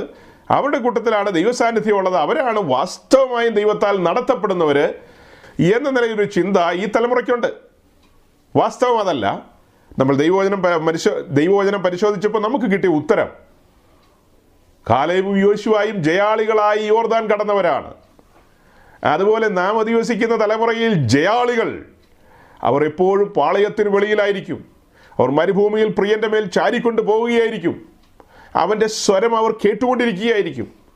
കർത്താവ് താൻ ഗംഭീരനാദം അത് മുഴങ്ങുമ്പോൾ നിശ്ചയമായും അവരറിഞ്ഞിരിക്കും. അതിന് പ്രത്യേകിച്ച് വേറെ ഒന്നും ചെയ്യേണ്ട ആവശ്യമില്ല, കാരണം അവർക്ക് മനസ്സിലാകും. 1 തെസ്സലോനിക്കർ 6 തുടക്കത്തിലുള്ള വാക്യം പറയുന്ന പോലെ, കാലങ്ങളെയും സമയങ്ങളെയും കുറിച്ച് നിങ്ങളെ അറിയിക്കേണ്ട കാര്യമില്ല. അവരുടെ കാര്യം പോലെയല്ല, നിങ്ങളെ അറിയിക്കേണ്ട കാര്യമില്ല. ശിഷ്യഗണങ്ങളോട് പറയുകയാണ് പൗലോസ് ലേഖകൻ, കാലങ്ങളെയും സമയങ്ങളെയും കുറിച്ച് നിങ്ങളോട് പറയേണ്ട കാര്യമില്ല, കാരണം നിങ്ങൾ അവൻ്റെ മാറിൽ ചാരിയിരുന്ന് പോയിക്കൊണ്ടിരിക്കുകയാണ്. ലോകത്തിൻ്റെ സ്പന്ദനങ്ങൾ നിങ്ങൾക്കറിയാം, ഓരോ ചലനങ്ങൾ നിങ്ങൾക്കറിയാം, പ്രവചന നിവൃത്തികൾ നിങ്ങൾ മനസ്സിലാക്കിക്കൊണ്ടിരിക്കുകയാണ്, സകല കാര്യങ്ങളും നിങ്ങൾ മനസ്സിലാക്കിക്കൊണ്ടിരിക്കുകയാണ്. വിശുദ്ധന്മാർ ഇത് തിരിച്ചറിയുകയാണ്. എന്നാൽ നമ്മൾ പറയുന്ന ഈ കാലഘട്ടത്തിലെ ജനത്തിന് ഇത് മനസ്സിലാകുന്നില്ല. കാരണം അവർ സുഖഭോഗങ്ങളുടെ കംഫർട്ട് സോണുകളിലാണ്. അവരുടെ പാളയങ്ങൾ അനുഗ്രഹിക്കപ്പെട്ട പാളയങ്ങൾ എന്ന നിലയിലാണ് അവർ തന്നെ വ്യാഖ്യാനിക്കുന്നതും വിവക്ഷിക്കുന്നതും. അതല്ലാത്ത നിലയിൽ ക്രിസ്തു നിമിത്തം കഷ്ടം സഹിക്കുകയും ദൈവരാജ്യ നിമിത്തം കഷ്ടം സഹിക്കുകയൊക്കെ ചെയ്യുന്ന അനേക ഭക്തന്മാരും ശ്രേഷ്ഠന്മാരുമുണ്ട്. അവരെയൊന്നും ആരും തിരിച്ചറിയുന്നില്ല. അത്തരക്കാരോട് കൂടാനോ അത്തരക്കാരോട് കൂട്ടായ്മ ആചരിക്കുവാനോ പലർക്കും സാധിക്കുന്നില്ല. ന്യൂസിലാൻഡിലുള്ള TPC പ്രയർ റൂം ഇങ്ങനെയൊരു ഉത്സാഹം കാണിക്കുകയും സഭയായി സത്യവചനം പ്രചരിപ്പിക്കുവാൻ ശുശ്രൂഷകന്മാരും കൂട്ടുവിശ്വാസികളും ഉത്സാഹിച്ചതോർത്ത് ഞാൻ ദൈവത്തെ സ്തുതിക്കുകയാണ്. നമ്മൾ പറഞ്ഞുകൊണ്ടിരിക്കുന്ന കാര്യങ്ങൾ ഞാൻ പറഞ്ഞു, സമാഗമന കൂടാരത്തെ മുൻനിർത്തിയാണ്. അതങ്ങനെ നമ്മൾ പറഞ്ഞ് പാളയം മുതൽ വാതിൽ തുറന്ന് അകത്ത് കയറി യാഗപീഠത്തെ അടുത്ത് നിന്ന് ദീർഘമായ ആഴ്ചകൾ പരിചയപ്പെട്ടു. അങ്ങനെ താമ്രത്തൊട്ടിയുടെ അടുക്കലെത്തി. പിന്നത്തേതിൽ നമുക്കായി കൂടാരവാതിൽ തുറക്കപ്പെട്ടു, അകത്തളങ്ങളിലേക്ക് പ്രവേശിച്ചു. അങ്ങനെ അകത്തളങ്ങളിലേക്ക് കടന്നപ്പോൾ കണ്ടത് 48 പലകയാണ്. മരുഭൂമിയിൽ എവിടെയോ നിന്ന കതിരമരങ്ങളെ വെട്ടിയെടുത്തുകൊണ്ട് വന്ന് അതിനെ സൈസാക്കി അഥവാ പലകയാക്കി 48 പലകയെ 96 വെള്ളി ചുവടുകളുടെ മുകളിൽ നിർത്തിയിരിക്കുന്ന കാഴ്ച, മനോഹരമായ കാഴ്ച നമുക്ക് കാണാനായിട്ട് സാധിച്ചു. അപ്പം ആ കാഴ്ചകൾ കണ്ടുകൊണ്ട് ആ 48 പലകയെ താങ്ങി നിർത്തിയിരിക്കുന്ന 5 അന്താഴങ്ങളെ കുറിച്ചാണ് നമ്മൾ പറഞ്ഞുകൊണ്ടിരിക്കുന്നത്. 48 പലകയെ താങ്ങി നിർത്തിയിരിക്കുന്ന 5 അന്താഴങ്ങൾ. ആ 5 അന്താഴങ്ങളെക്കുറിച്ചും 48 പലകയെക്കുറിച്ചും നമ്മൾ മനസ്സിലാക്കിയത് പുറപ്പാട് ദിവസം 26-ാം അധ്യായത്തിൻ്റെ 15 മുതൽ 30 വരെയുള്ള വേദഭാഗങ്ങളെയാണ്. അങ്ങനെ അതിൻ്റെ ഒടുവിലേക്ക് വരുമ്പോൾ 26 മുതൽ 29 വരെയുള്ള വാക്യങ്ങളാണ് 5 അന്താഴങ്ങളെക്കുറിച്ച് കണ്ടത്. അങ്ങനെ 5 അന്താഴങ്ങൾ എന്ന് പറയുന്ന കാര്യത്തെക്കുറിച്ച് മനസ്സിലാക്കിയപ്പോൾ ഈ പലകകളെ നിവര നിർത്തുന്നതിന് സഹായകരമായ നിലയിലാണ് അന്താഴങ്ങൾ പ്രവർത്തിച്ചുകൊണ്ടിരിക്കുന്നത്. അങ്ങനെ ആ 5 അന്താഴങ്ങൾ ആരെ എന്ത് ഏതെന്നുള്ള ഒരു അന്വേഷണത്തിലാണ് നമ്മൾ എഫേസ് ലേഖനം 4-ാം അധ്യായത്തിൻ്റെ 11-ാം വാക്യത്തിലെത്തിയത്. ഈ 5 അന്താഴങ്ങൾ അതിൻ്റെ പഠന വിഷയങ്ങൾ നേരെ പുതിയ നിയമത്തിലേക്ക് വരികയാണ്. പുതിയ നിയമത്തിലേക്ക് വരുമ്പോൾ ഇത് കർത്താവിൻ്റെ ദാസന്മാരെ അഥവാ 5 വിധ ശുശ്രൂഷയ്ക്ക് വിളിക്കപ്പെട്ടവരെ കാണിക്കുന്നു എന്നുള്ള കാര്യം നമുക്ക് മനസ്സിലായി. 5 വിധ ശുശ്രൂഷകരെ, ആ 5 വിധ ശുശ്രൂഷകരെ കുറിച്ചുള്ള പൊതുവായ കാര്യങ്ങളാണ് 2-3 ആഴ്ചകളിൽ നമ്മൾ പറഞ്ഞുകൊണ്ടിരുന്നത്. അവരെ കുറിച്ചുള്ള പൊതുവായ ഒരു കാര്യം എന്ന് പറയുന്നത് മാർക്കോസ് 3:14, അതായത് തന്നോട് കൂടെ ഇരിപ്പാനും പ്രസംഗിക്കേണ്ടതിന് അയപ്പാനും, പിന്നീട് ആ പറയുന്ന കാര്യങ്ങളൊക്കെ രോഗികളെ സൗഖ്യമാക്കണം, ഭൂതങ്ങളെ പുറത്താക്കണം ഇത്യാദി കാര്യങ്ങളൊക്കെ പറയുന്നു. അപ്പോൾ അതിലെ ഏറ്റവും പ്രൈമറി ആയിട്ടുള്ള കാര്യം തന്നോട് കൂടെ ഇരിക്കണം. ഇതാണ് ഈ 5 വിധ ശുശ്രൂഷകരെ കുറിച്ചും കർത്താവ് ആഗ്രഹിക്കുന്നത്. അപ്പോൾ അങ്ങനെ കൂടെ ഇരുന്നു കൊണ്ട് കർത്താവിൻ്റെ ആലോചനാ സഭയിൽ നിന്നുകൊണ്ട് കാര്യങ്ങളെ ഗ്രഹിച്ചുകൊണ്ട് മനസ്സിലാക്കിക്കൊണ്ട് തന്നോട് കൂടെ ഇരിക്കുക എന്ന് പറഞ്ഞാൽ ആ സമയത്ത് പറയാത്തൊരു കാര്യം ഇന്ന് പറഞ്ഞതിനോട് ചേർത്ത് വെച്ച് പറയാം. കർത്താവ് പാളയത്തിന് വെളിയിലാണ്, അവൻ്റെ ദാസൻ അവനോട് ചേർന്നിരിക്കണമെന്ന് പറഞ്ഞാൽ പാളയത്തിന് വെളിയിലായിരിക്കണം. അവൻ മരുഭൂമിയിലാണെങ്കിൽ അവനോട് ചേർന്ന് മരുഭൂമിയിലിരിക്കണം. അല്ലാതെ ഞാൻ ഇത്ര കനമുള്ള ആളാണ്, എനിക്ക് ഇങ്ങനെ ഇന്നൊരു പൊസിഷനിലായി ഇരിക്കാൻ പറ്റുള്ളൂ, പൊസിഷൻ വിട്ടൊന്നും എനിക്ക് ഇറങ്ങി വരാൻ പറ്റില്ലെന്നൊക്കെ ചിന്തിച്ചു കഴിഞ്ഞാൽ ദൈവസാന്നിധ്യം അനുഭവിക്കാനോ പ്രാഗൽഭ്യത്തോടെ പ്രസംഗിക്കാനോ ദൈവികാലോചനകളെ പങ്കുവയ്ക്കുവാനോ സാധ്യമല്ല. ദൈവത്തിൻ്റെ കാര്യപരിപാടി മനസ്സിലാകില്ല, അത്ര തന്നെ. ദൈവിക കാര്യപരിപാടി വെളിപ്പെട്ട് കിട്ടിയ ആ ഒരു നിലയിൽ ശുശ്രൂഷകളിൽ ശോഭിക്കണമെങ്കിൽ കൂടെ ഇരിക്കണം. കൂടെ ഇരിക്കുമ്പോൾ കിട്ടിയൊരു ബോധ്യമാണ് ഏത് മനുഷ്യനെയും ക്രിസ്തുവിൽ തികഞ്ഞവനാക്കണം. ഒരുവനെ രക്ഷയിലേക്ക് കൊണ്ടുവരിക എന്ന് പറഞ്ഞാൽ ഒരു റോ മെറ്റീരിയല് ഒരു ഫാക്ടറിയുടെ ഡോറ് തുറന്ന് അകത്തേക്ക് കൊണ്ടുവരുന്നത് പോലെയാണ്. അതിൻ്റെ ആദ്യത്തെ ഡോറ് തുറന്ന് ഒരു റോ മെറ്റീരിയൽ അകത്തേക്ക് കൊണ്ടുവന്നു. ഇനി അതിനകത്ത് ആ റോ മെറ്റീരിയൽ അനേക പ്രോസസ്സുകൾക്ക് വിധേയമാക്കണം. ഇനി ആ റോ മെറ്റീരിയലിനെ അനേക പ്രോസസ്സുകളിലൂടെ വിധേയമാക്കി അതിൻ്റെ ലാസ്റ്റ് ഡോറ് കടന്ന് പുറത്തേക്ക് വരുമ്പോഴാണ് ഒരു സീലടിക്കുന്നത്. ടെസ്റ്റഡ് ഓക്കെ എന്നുള്ള സീല്. അത് പിന്നീട് ഉപയോഗിക്കാം, പ്രയോജനമുള്ളതായിത്തീരും. അപ്പോൾ അനേക പ്രോസസ്സുകളിലൂടെ, ആ പ്രോസസ്സിന് പൗലോസ് പറയുന്ന പേരാണ്, നാം അനേക കഷ്ടങ്ങളിലൂടെ ദൈവരാജ്യത്തിൽ പ്രവേശിക്കേണ്ടതാകുന്നു. അങ്ങനെ ഈ അനേക വഴികളിലൂടെ, വിവിധങ്ങളായ വഴികളാണ്, തീയിലൂടെയും വെള്ളത്തിലൂടെയും ഒക്കെ പോകേണ്ടി വരും. മുതുകത്ത് വലിയ ഭാരം വെച്ചെന്നൊക്കെ നമ്മൾ വായിക്കുന്നു, വല വെച്ച് പിടിച്ചെന്നൊക്കെ വായിക്കുന്നു. അങ്ങനെ പല നിലകളിൽ നമ്മെ കൊണ്ടുപോവുകയാണ്, പല തരത്തിലുള്ള ട്രീറ്റ്മെൻറ്റുകൾക്ക് നമ്മെ വിധേയമാക്കുകയാണ്. അങ്ങനെ മുൻപോട്ട് കൊണ്ടുപോയി അവസാനം ഇതൊരു ഫൈനൽ പ്രൊഡക്റ്റായിട്ട് പുറത്തു വരുന്നു. അതിന് കൊലീസ് ലേഖനം 1:28 എഴുതിയിരിക്കുന്നതാണ്, ഏത് മനുഷ്യനെയും ക്രിസ്തുവിൽ തികഞ്ഞവനാക്കണം. ഇതാണ് പുതിയ നിയമ ശുശ്രൂഷ, അല്ലാതെ വേറെ കാര്യങ്ങൾക്കൊന്നും അല്ല ശുശ്രൂഷകരെ വിളിച്ചിരിക്കുന്നത്. ശുശ്രൂഷകരെ വിളിച്ചിരിക്കുന്നതിൻ്റെ പിന്നിലുള്ള കാതലായ ഉദ്ദേശം ഇങ്ങനെ കടന്നു വന്ന ആളുകളെ തെരഞ്ഞെടുപ്പിലേക്ക് കൊണ്ടുപോകണം. അപ്പം ശുശ്രൂഷ പാളിപ്പോയി കഴിഞ്ഞാൽ, ഈ കഴിഞ്ഞ ദിവസം കൂടെ 1-2 സഹോദരങ്ങൾ എന്നോട് ഒരു ചോദ്യം ചോദിച്ചു. അതായത് പാസ്റ്റർ ഈ പറയുന്ന രീതിയിലാണ്, ദൈവത്തിന് മുഖപക്ഷം ഉണ്ടെന്നാണല്ലോ വരുന്നത്, എല്ലാവരെയും സിംഹാസനത്തിൽ ഇരുത്തിയാൽ എന്താ കുഴപ്പം? എല്ലാവരെയും ഒരുപോലെയല്ലേ രക്ഷിക്കുന്നത്? എല്ലാവരും ഒരുപോലെ സിംഹാസനത്തിലേക്കല്ലേ വരുന്നത്? അതിനകത്ത് തിരിച്ച് പറയേണ്ട കാര്യമുണ്ടോ എന്നൊരു ചോദ്യം ചോദിച്ചു. അപ്പം ഞാനിപ്പോൾ ഈ പറഞ്ഞു വന്ന കാര്യങ്ങൾ അങ്ങനെ അംഗീകരിക്കാൻ പറ്റുന്ന കാര്യങ്ങളല്ല. അതായി യോഗ്യമായ നിലയിൽ വന്നെങ്കിലേ സിംഹാസനത്തിലേക്ക് എത്തപ്പെടുകയുള്ളൂ. 1 കൊരിന്ത്യലേഖനം 3-ാം അധ്യായത്തിൽ നിന്ന് ഞാനൊരു സൂചന തരാം നിങ്ങൾക്ക്. അത് നിങ്ങൾ എങ്ങനെയാണ് മനസ്സിലാക്കുന്നതെന്ന് എനിക്കറിയില്ല, ഞാൻ വ്യക്തമായി മനസ്സിലാക്കിയ കാര്യമാണ്, യാതൊരു സന്ദേഹവും ഇല്ലാത്തൊരു കാര്യമാണ്. 3-ാം അധ്യായത്തിൻ്റെ 10-ാം വാക്യം മുതൽ 15-ാം വാക്യം വരെ വായിക്കുമ്പോൾ, നമ്മളത് വായിക്കുന്നില്ല, നിങ്ങൾക്കെല്ലാം പരിചിതമായ വാക്യങ്ങളാണ്. പൗലോസ് പറയുന്നത്, എനിക്ക് ലഭിച്ച ദൈവകൃപയ്ക്ക് ഒത്തവണ്ണം ഞാൻ ജ്ഞാനമുള്ള പ്രധാന ശില്പിയായ ഒരു അടിസ്ഥാനം ഇട്ടിരിക്കുന്നു. അങ്ങനെ ഒരു അടിസ്ഥാനം ഇട്ട കാര്യം പറയുകയാണ്. ഇതിന് താഴെ പറയുന്നത് യേശു ക്രിസ്തു എന്ന അടിസ്ഥാനം, അതല്ലാതെ വേറൊരു അടിസ്ഥാനമില്ല. ആ അടിസ്ഥാനത്തിന് മീതെ പണിയുന്നവർ തങ്ങളുടെ പണി എങ്ങനെയെന്നുള്ളത് ഒത്തു നോക്കട്ടെ. അങ്ങനെ അവരുടെ പണിയെക്കുറിച്ചാണ് പിന്നീട് താഴേക്ക് പറഞ്ഞു വരുന്നത്. അപ്പോൾ അവരുടെ പണിയെല്ലാം ശോധന ചെയ്യുമെന്നാണ്, ടെസ്റ്റ് ചെയ്യുമെന്ന്. എല്ലാ ശുശ്രൂഷകരുടെയും പണി ശോധന ചെയ്യും. പണിയെന്ന് പറഞ്ഞാൽ എന്താ? ഇപ്പം നിങ്ങൾ ഓരോരുത്തരുമാണ് ശുശ്രൂഷകരായ ഞങ്ങളുടെ പണിയെന്ന് പറയുന്നത്. ഞങ്ങൾ നിങ്ങളെ പണിയുന്നു, നിങ്ങളെ പണിതൊരുക്കാൻ. അതിന് നമ്മൾ കഴിഞ്ഞയാഴ്ച പറഞ്ഞു കഴിഞ്ഞു. അപ്പോസ്തല പ്രവൃത്തി 20-ാം അധ്യായത്തിൻ്റെ 18, 19, 20, 21 വാക്യങ്ങൾ അത് വായിക്കുന്നില്ല, നമ്മൾ വായിച്ചു കഴിഞ്ഞതാണ്. എഫെസോസിലെ മൂപ്പന്മാരെയെല്ലാം മിലേത്തോസിലെ കടപ്പുറത്ത് വിളിച്ചു വരുത്തിയിട്ട് പൗലോസ് മൂപ്പന്മാർക്ക് കൊടുക്കുന്ന ചില ഇൻസ്ട്രക്ഷൻസ് ഉണ്ട്, അല്ലെങ്കിൽ അത് വിടവാങ്ങൽ പ്രസംഗം എന്ന് തന്നെയാണ് പറയുന്നത്. ആ വിടവാങ്ങൽ പ്രസംഗത്തിൽ താൻ ആസിയിൽ വന്ന 1-ാം നാൾ മുതൽ എഫെസോസിൽ എങ്ങനെയായിരുന്നു എന്നുള്ള കാര്യങ്ങളൊക്കെയാണ് പറഞ്ഞു വരുന്നത്. ഓരോരുത്തർക്ക് ബുദ്ധി പറഞ്ഞു കൊടുത്ത കാര്യങ്ങളാണ് പറയുന്നത്. വീട് വീടാന്തരം, പരസ്യസ്ഥലങ്ങളിൽ, ചന്തസ്ഥലങ്ങളിൽ സുവിശേഷം അറിയിച്ചു. അങ്ങനെ താൻ അറിയിച്ച സുവിശേഷം കേൾക്കുകയും അത് കൈക്കൊള്ളുകയും ചെയ്തവരെ പിന്നത്തേതിൽ ദൈവരാജ്യത്തിൻ്റെ മഹിമകളിലേക്ക് നടത്തി. ഓരോരുത്തർക്ക് ബുദ്ധി പറഞ്ഞു കൊടുത്തു, ഓരോരുത്തരെ പണിതു എന്നുള്ളതാണ് അതിൻ്റെ അർത്ഥം. അത് വെച്ചിട്ട് ഞാനിപ്പോൾ ഇവിടെ പറഞ്ഞത്, പൗലോസ് അവിടെ ഓരോരുത്തരെ പണിയുന്ന കാര്യമാണ് പറയുന്നത്. കൊരിന്ത സഭയോടുള്ള ബന്ധത്തിലും അത് തന്നെയാണ് പറയുന്നത്. ഓരോരുത്തരെ പണിയണം, പണിതൊരുക്കണം, സജ്ജമാക്കണം.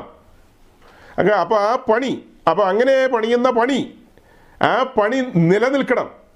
അത് തീയിലൂടെ കടന്നു പോവുക, അങ്ങനെയല്ലേ വായിക്കുന്നത്. അതിൻ്റെ 12-ാം വാക്യം ഒന്ന് വായിച്ചാൽ, അടിസ്ഥാനത്തിന്മേൽ ആരെങ്കിലും പൊന്ന്, വെള്ളി, വിലയേറിയ കല്ല്, മരം, പുല്ല്, വൈക്കോൽ എന്നിവ പണിയുന്നു എങ്കിൽ അവനവൻ്റെ പ്രവൃത്തി വെളിപ്പെട്ടു വരും. ആ ദിവസം അതിനെ വെളിവാക്കും, അത് തീയോടെ വെളിപ്പെട്ടു വരും. ഓരോരുത്തൻ്റെ പ്രവൃത്തി ഇന്ന വിധമെന്ന് തീ തന്നെ ശോധന ചെയ്യും. 14-ാം വാക്യം വായിച്ചാൽ, ഒരുത്തൻ പണിത പ്രവൃത്തി നിലനിൽക്കുമെങ്കിൽ അവന് പ്രതിഫലം കിട്ടും. അത്യുന്നതൻ്റെ സന്നിധിയിൽ നിന്ന് നല്ലവനും വിശ്വസ്തനുമായ ദാസനെ എന്നുള്ള വിളി കേൾക്കും. അവൻ പ്രതിഫലങ്ങൾ വാങ്ങും, കിരീടങ്ങൾ വാങ്ങും. അവൻ്റെ പണി യോഗ്യമായ പണിയായിരുന്നെങ്കിൽ അവനും ആ നിലയിൽ, യോഗ്യമായ നിലയിൽ, യോഗ്യ മണവാട്ടി എന്ന നിലയിൽ അവനെയും കരം പിടിക്കും, മണവാളൻ അവനെയും ചേർത്ത് പിടിക്കും. എന്നാൽ 15-ാം വാക്യത്തിൽ പറയുന്നത്, ഒരുത്തൻ്റെ പ്രവൃത്തി വെന്തുപോയെങ്കിൽ അവന് ഛേദം വരും, താനോ രക്ഷിക്കപ്പെടും, എന്നാൽ തീയിൽ കൂടി എന്ന പോലെ അത്രേ. സിമ്പിളായിട്ട് മനസ്സിലാക്കാവുന്ന കാര്യമുള്ളൂ, വളരെ സിമ്പിളായിട്ട്. ഒരു ശുശ്രൂഷകൻ്റെ ശുശ്രൂഷ ശോധന ചെയ്യുമ്പോൾ, അതിനെ ടെസ്റ്റ് ചെയ്യുമ്പോൾ, അതെല്ലാം വെന്തുപോയെങ്കിൽ, അത് മറുകര കടന്നില്ലെങ്കിൽ, അത് ലക്ഷ്യസ്ഥാനത്ത് എത്തിയില്ലെങ്കിൽ, ദൈവസന്നിധിയിൽ പ്രസാദകരമല്ലെങ്കിൽ, തീയിൽ അവസാനിച്ചു പോയെങ്കിൽ അവന് പ്രതിഫലം ലഭിക്കില്ലെന്ന്. പക്ഷെ അവൻ വാസ്തവമായി രക്ഷിക്കപ്പെട്ടവനും സ്നാനപ്പെട്ടവനും പരിശുദ്ധാത്മാവിനെ വഹിക്കുന്നവനും വചനമാകുന്ന വിത്തകത്ത് സ്വീകരിച്ചവനുമൊക്കെയാണ് എന്ന കാരണത്താൽ അവൻ്റെ കാര്യപരിപാടികളൊന്നും ദൈവസന്നിധിയിൽ പ്രസാദകരമല്ലായിരുന്നു, അശേഷം പ്രസാദകരമല്ലായിരുന്നു. പക്ഷെ ഈ പറയപ്പെട്ട കാര്യങ്ങളൊക്കെ അകത്തുണ്ട് എന്ന ഒറ്റ കാരണത്താൽ, ഇത് എൻ്റെ വ്യാഖ്യാനമല്ല, ഇതൊരു വ്യാഖ്യാനത്തിൻ്റെ ആവശ്യമില്ല, പച്ചയ്ക്ക് ബൈബിളിൽ എഴുതിയിരിക്കുന്നത് ഞാൻ വായിച്ചു കേൾപ്പിച്ചതേ ഉള്ളൂ. അവൻ്റെ പ്രവൃത്തി വെന്തുപോയെങ്കിൽ അവന് പ്രതിഫലം ലഭിക്കില്ല, എന്നാൽ ലാസ്റ്റ് ലൈൻ വായിക്കുന്നത് താനോ രക്ഷിക്കപ്പെടും, അഥവാ താനോ രക്ഷപ്പെടും, എന്നാൽ തീയിൽ കൂടി എന്നവണ്ണം എന്ന് പറഞ്ഞാൽ അതിൻ്റെ അർത്ഥം എന്താ? ഇതൊക്കെ ഭാഷയിലെ ചില പ്രയോഗങ്ങളാണ്. താനോ രക്ഷപ്പെടും, തീയിൽ കൂടി എന്ന പോലെ. അർത്ഥം എന്താ? കഷ്ടി എത്തപ്പെടാം, എത്തപ്പെടാനും പെടാതിരിക്കാനും സാധ്യതയുണ്ട്. അതാണ് അവസ്ഥ. അപ്പം ഇത് മനസ്സിലാക്കണം, ഇത് തിരിച്ചറിയണം, ഈ സത്യം തിരിച്ചറിയണം. അപ്പം ഇങ്ങനെ കഷ്ടി വന്ന ഒരാളെ, ഇതെല്ലാം ചേർത്തല്ലേ നമ്മൾ പറഞ്ഞത്, അതാത് യുഗങ്ങളിൽ നിന്ന് വീണ്ടെടുക്കപ്പെട്ടവരെല്ലാം പുതിയ ഭൂമി വരും, മനസാക്ഷി യുഗക്കാരവിടെ വരും, ന്യായപ്രമാണ യുഗക്കാരവിടെ വരും, ഈ സഭായുഗക്കാരവിടെ വരും. ഇത് കഴിഞ്ഞ് 7 വർഷത്തെ എതിർക്രിസ്തുവിൻ്റെ ഒരു ഭരണകാലമുണ്ട്. ആ സമയത്തും വീണ്ടെടുപ്പ് നടക്കുന്നുണ്ട്, യഹൂദന്മാരുടെ ഇടയിൽ നിന്നൊരു വീണ്ടെടുപ്പ് നടക്കുന്നു.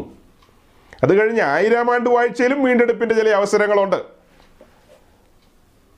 ഈ പറയപ്പെട്ട യുഗങ്ങളിൽ നിന്നെല്ലാം വീണ്ടെടുപ്പ് പ്രാപിച്ചവരെല്ലാം പുതിയ ഭൂമിയിൽ വരും. പക്ഷേ നാം അധിവസിക്കുന്ന ഈ തലമുറയിൽ ലഭിക്കുന്ന ഭാഗ്യപദവി വേറെ ഒരു തലമുറയിലും ലഭിക്കുന്നില്ല. കാരണം ഇവിടെയാണ് കുഞ്ഞാടിൻ്റെ രക്തത്താൽ കഴുകൽ പ്രാപിക്കുവാനുള്ള ഭാഗ്യം ലഭിക്കുന്നത്. ശുദ്ധീകരണം നമുക്ക് ലഭിക്കുന്ന ആ ഒരു പദവി പഴയ നിയമഭക്തന്മാർക്ക് ആർക്കും ലഭിക്കില്ല. അവരെക്കുറിച്ച് എഴുതിയിരിക്കുന്നവർ കുഞ്ഞാടിൻ്റെ സ്നേഹിതന്മാരെന്നാണ്. അബ്രഹാം, ഇസഹാക്ക്, യാക്കോബൊക്കെ കുഞ്ഞാടിൻ്റെ കല്യാണത്തിൽ പന്തിക്കിരിക്കാൻ വിളിക്കപ്പെട്ടവരാണ്. അങ്ങനെയൊക്കെയാണ് അതിൻ്റെ ഒരു ഓർഡർ. അപ്പോൾ എന്നോട് 1-2 പേര് ചോദിച്ചതും, നിങ്ങളിൽ ആരുടെയെങ്കിലും ഉള്ളിൽ ഇങ്ങനത്തെ സന്ദേഹം കിടപ്പുണ്ടെങ്കിൽ ഒന്നുകൂടെ ക്ലിയർ ആക്കാൻ വേണ്ടിയാണ്. വളരെ കൃത്യമായ ഒരു കാര്യമാണ് പൗലോസ് പറഞ്ഞുകൊണ്ടുവരുന്നത്. ഇത് മനസ്സിലായില്ലേ പിന്നെ മനസ്സിലാക്കി തരാൻ വലിയ പാടായിരിക്കും കേട്ടോ. കാരണം ഈ പറയപ്പെട്ട വ്യക്തി, ഈ ഒരു ശുശ്രൂഷകനെ നമുക്കവിടെ കാണാം. ഏതെങ്കിലും ഒരു ശുശ്രൂഷകൻ, അയാളുടെ പ്രവൃത്തി വെന്തുപോയി. അയാളെ ഏൽപ്പിച്ച ഉത്തരവാദിത്വം എന്താ? ഒന്ന്, കർത്താവിനോട് കൂടെ ഇരിക്കണം. അങ്ങനെ കർത്താവിൻ്റെ ആലോചനാ സഭയിൽ നിന്ന് കേൾക്കണം, ഗ്രഹിക്കണം, പഠിക്കണം, മനസ്സിലാക്കണം. അതുമാത്രമല്ല, കൂടെ ഇരിക്കണമെന്ന് പറഞ്ഞാൽ അവൻ പാളയത്തിന് വെളിയിലാണ്, ലോകം തള്ളിയ കല്ലാണ്. ലോകം ഇന്ന് വരെ സ്വീകരിച്ചിട്ടില്ല, ലോകം തള്ളിയ കല്ലാണ്. അങ്ങനെ പാളയത്തിന് വെളിയിൽ അവനോടുകൂടെ കഷ്ടസഹിച്ച് അവൻ്റെ നിന്ന വഹിച്ചുകൊണ്ട് അവൻ്റെ മാറിൽ ചാരിക്കൊണ്ട് സഞ്ചരിക്കുന്നവർക്ക് മാത്രമേ ശുശ്രൂഷയിൽ ശോഭിക്കാൻ കഴിയൂ. അതങ്ങനെയാണ്, തർക്കമറ്റ വസ്തുതയാണ്. അപ്പം മറ്റേ ഇന്നാടത്ത് ഇന്ന ഈ പുള്ളിയുടെ കഥയൊക്കെ പറഞ്ഞുകൊണ്ട് വരുന്ന ഒരു ദിവസം നമുക്ക് മനസ്സിലാക്കാം. ഈ പുള്ളികളോടൊക്കെ, കോട്ടയത്തുള്ള ഇരട്ടകളോടൊക്കെ പറയുന്നൊരു ദിവസം വരുന്നു, ഞാൻ നിന്നെ ഒരു നാളും അറിയുന്നില്ല, നീ ശാപം മുറിച്ചതും നീ ശാപം കെട്ടിയതും നീ പല പരിപാടിയും ചെയ്തതൊക്കെ, അതൊക്കെ നിന്റെ സ്വന്തം ആത്മാവിലും സ്വന്തം ബുദ്ധിയിലും ദുഷ്ടാത്മാവിനാലും ഒക്കെ നീ ചെയ്തു വെച്ചു. അതിലൊന്നും എനിക്ക് പങ്കാളിത്തമില്ല, എൻ്റെ പേര് നീ ഉപയോഗിച്ചെന്ന് മാത്രം, ഞാൻ നിന്നെ ഒരു നാളും അറിയുന്നില്ല എന്ന് പറയുന്ന ദിവസം വരുന്നു. അപ്പോൾ അത് ഇപ്പോഴേ നമുക്കങ്ങനെ കാണണമെന്ന് വാശി പിടിച്ചിട്ട് കാര്യമില്ല. കൊയ്ത്തോളം വളരട്ടെ, അവസാനം കൈകാര്യം ചെയ്യാം. തീ റെഡിയാണ്. അപ്പോൾ എല്ലാം കൂട്ടിച്ചേർത്ത് കെട്ടി തൂക്കി എറിയുന്നൊരു ദിവസം വരുന്നു. ദൈവത്തിൻ്റെ സ്ഥിരമായ അടിസ്ഥാനം നിലനിൽക്കുന്നു. ആ അടിസ്ഥാനം ഒന്നും മറിക്കാൻ ആർക്കും കഴിയില്ല. 1 കൊരിന്ത്യർ 3-ാം അധ്യായത്തിൻ്റെ 10 മുതൽ 15 വരെയുള്ള വാക്യമാണ് ഞാൻ വായിച്ചത്. ദൈവത്തിൻ്റെ സ്ഥിരമായ അടിസ്ഥാനം നിലനിൽക്കുന്നു. ദൈവത്തിൻ്റെ കാര്യപരിപാടി മാറ്റിമറിക്കാൻ ഒരു മനുഷ്യനെ കൊണ്ടും പറ്റില്ല. നീ 10 MTH എടുത്തവനാന്ന് പറഞ്ഞിട്ടും കാര്യമില്ല. നിന്റെ പണി പർവ്വതത്തിലെ മാതൃക പ്രകാരം അല്ലെങ്കിൽ നീ ലജ്ജിക്കും. എത്ര ബുദ്ധിയുണ്ടെന്ന് പറഞ്ഞാലും എത്ര ജഡജ്ഞാനം ഉണ്ടെന്ന് പറഞ്ഞാലും അതൊന്നും പ്രിയനെ അച്യുതൻ്റെ സ്ഥലത്തിൽ നിൽക്കാൻ സാധ്യമല്ല. കാരണം അളവ് തെറ്റിക്കഴിഞ്ഞാൽ, ഞാനിത് പറഞ്ഞുകൊണ്ടിരിക്കുമ്പോൾ ബൈബിൾ കയ്യിലുള്ള സഹോദരങ്ങളൊക്കെ ശ്രദ്ധിച്ച് കാണുമെന്നാണ് എൻ്റെ വിശ്വാസം. 1 കൊരിന്ത്യർ ലേഖനം 3-ാം അധ്യായത്തിൻ്റെ 10 മുതൽ 15 വരെ എന്ന് പറയുമ്പോൾ ഒരു അടിസ്ഥാനം ഇട്ടിട്ടുള്ളൊരു പണിയെക്കുറിച്ചും ആ പണിയുടെ ശ്രേഷ്ഠതയും ഗൗരവത്തെക്കുറിച്ചും എല്ലാം പറഞ്ഞു വന്നിട്ട് തൊട്ട് താഴെ 16-ാം വാക്യത്തിൽ എന്താ പറയുന്നതെന്ന് അറിയാവോ? 16-ാം വാക്യത്തിൽ എന്താ പറയുന്നത്? നിങ്ങൾ ദൈവത്തിൻ്റെ മന്ദിരം. നിങ്ങൾ ദൈവത്തിൻ്റെ മന്ദിരം. നമ്മളുടെ ഈ ദിവസങ്ങളിലെ ധ്യാന വിഷയം എന്ന് പറയുന്നത് എന്താ? തിരുനിവാസത്തെക്കുറിച്ചാണ്, സമാഗമന കൂടാരത്തെക്കുറിച്ചാണ്.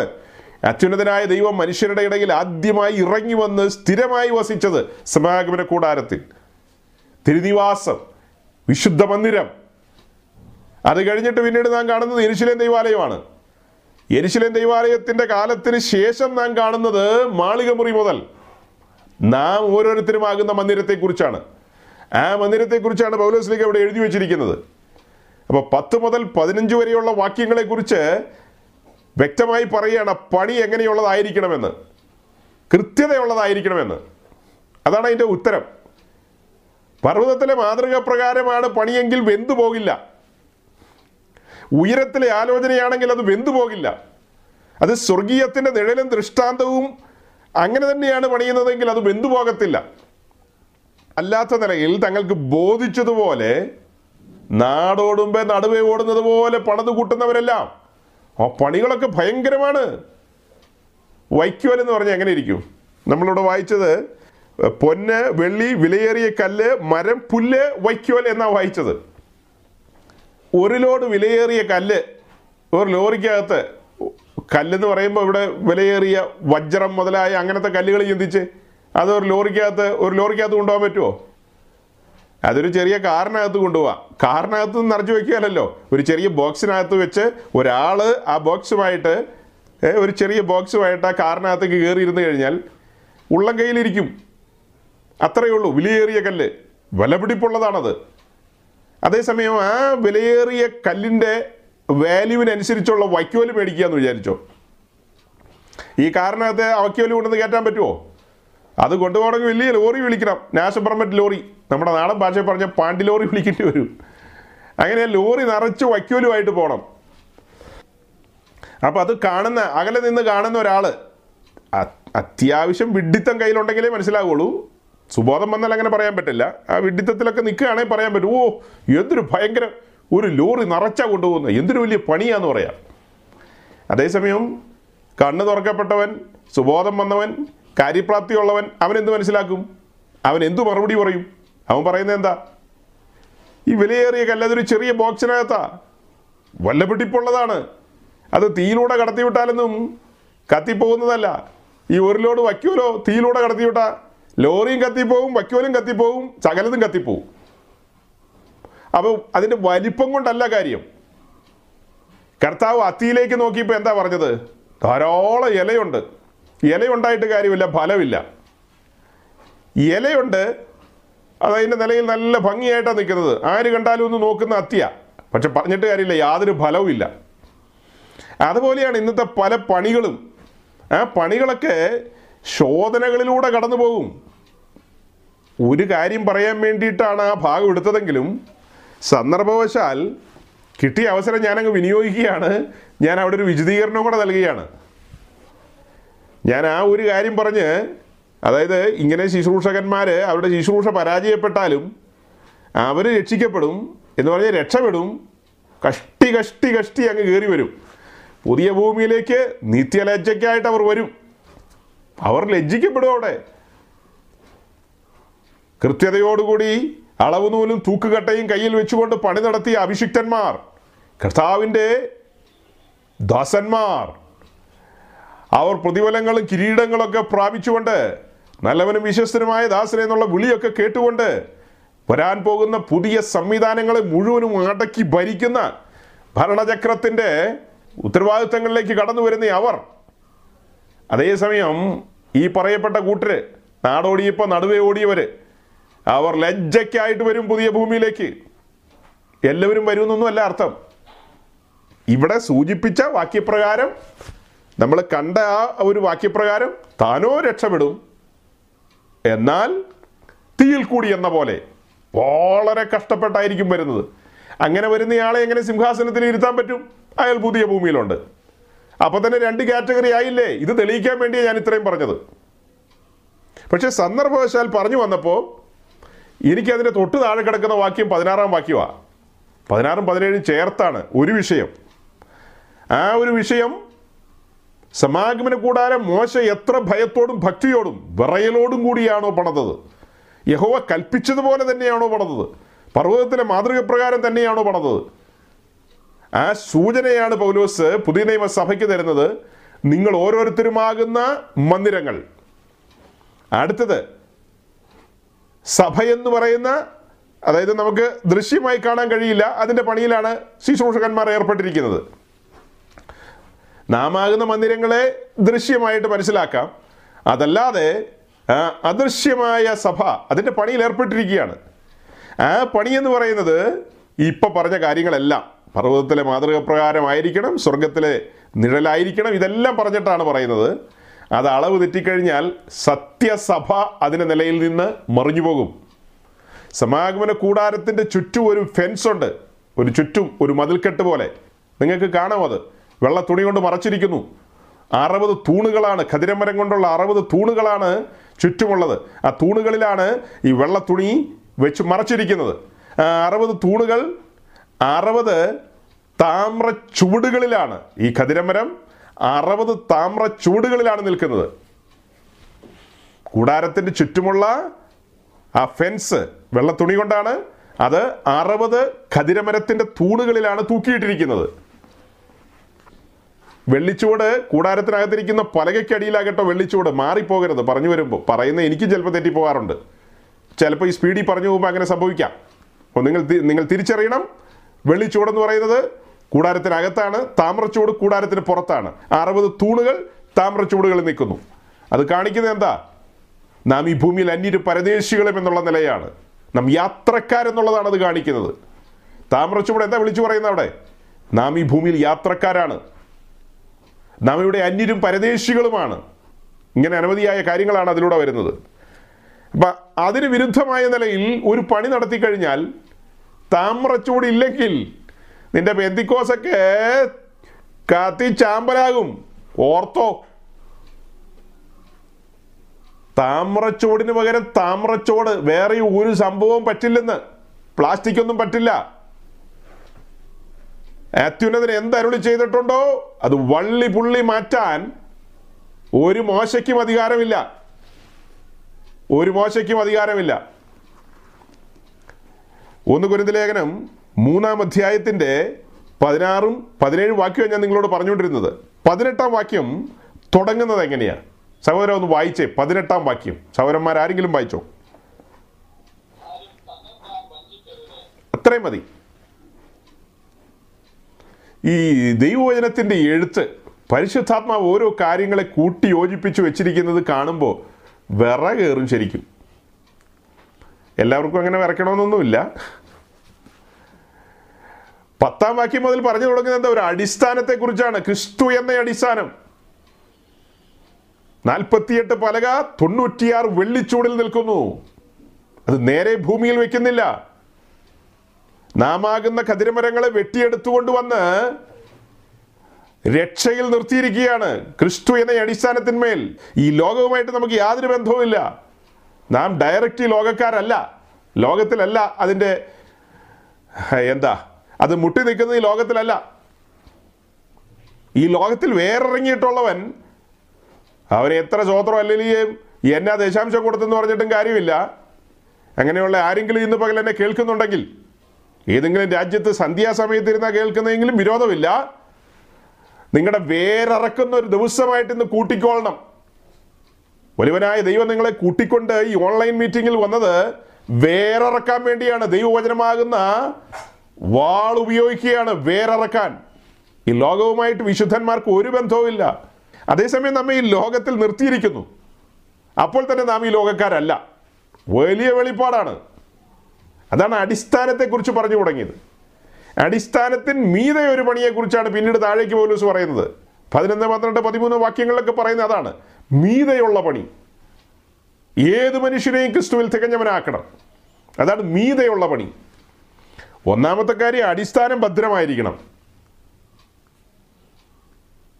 ഇപ്പം നമ്മൾ ഈ മെസ്സേജുകൾ പറഞ്ഞു തുടങ്ങിയത് സമാഗമന കൂടാരത്തിൻ്റെ ആരംഭം മുതൽ പാപത്തെക്കുറിച്ചും മനുഷ്യൻ്റെ സൃഷ്ടിപ്പിനെക്കുറിച്ചും വീഴ്ചയെക്കുറിച്ചും ഒക്കെ നമ്മൾ പറഞ്ഞു. സുവിശേഷത്തിൻ്റെ പ്രസക്തി പറഞ്ഞു. സുവിശേഷം കേട്ട് വീണ്ടെടുപ്പിലേക്ക് കടന്നു വരേണ്ടതിൻ്റെ അനിവാര്യതകളെക്കുറിച്ച് പറഞ്ഞു. അങ്ങനെ നാം ദൈവരാജ്യത്തിലേക്ക് കടന്നു വരികയാണ്. ദൈവരാജ്യത്തിലേക്ക് കടന്നു വന്നു കഴിഞ്ഞാൽ ഇമ്മീഡിയറ്റായി സംഭവിക്കുന്ന കാര്യമാണ് സ്നാനം എന്ന് പറയുന്നത്. രക്ഷസ്നാനം ഒരുമിച്ച് ഏതാണ്ട് വലിയ താമസമില്ലാതെ കഴിഞ്ഞു. അത് കഴിഞ്ഞ് പൗലോസ് പറയാണ്, മുകളിലേക്കുള്ള പണി, മുകളിലേക്കുള്ള പണി.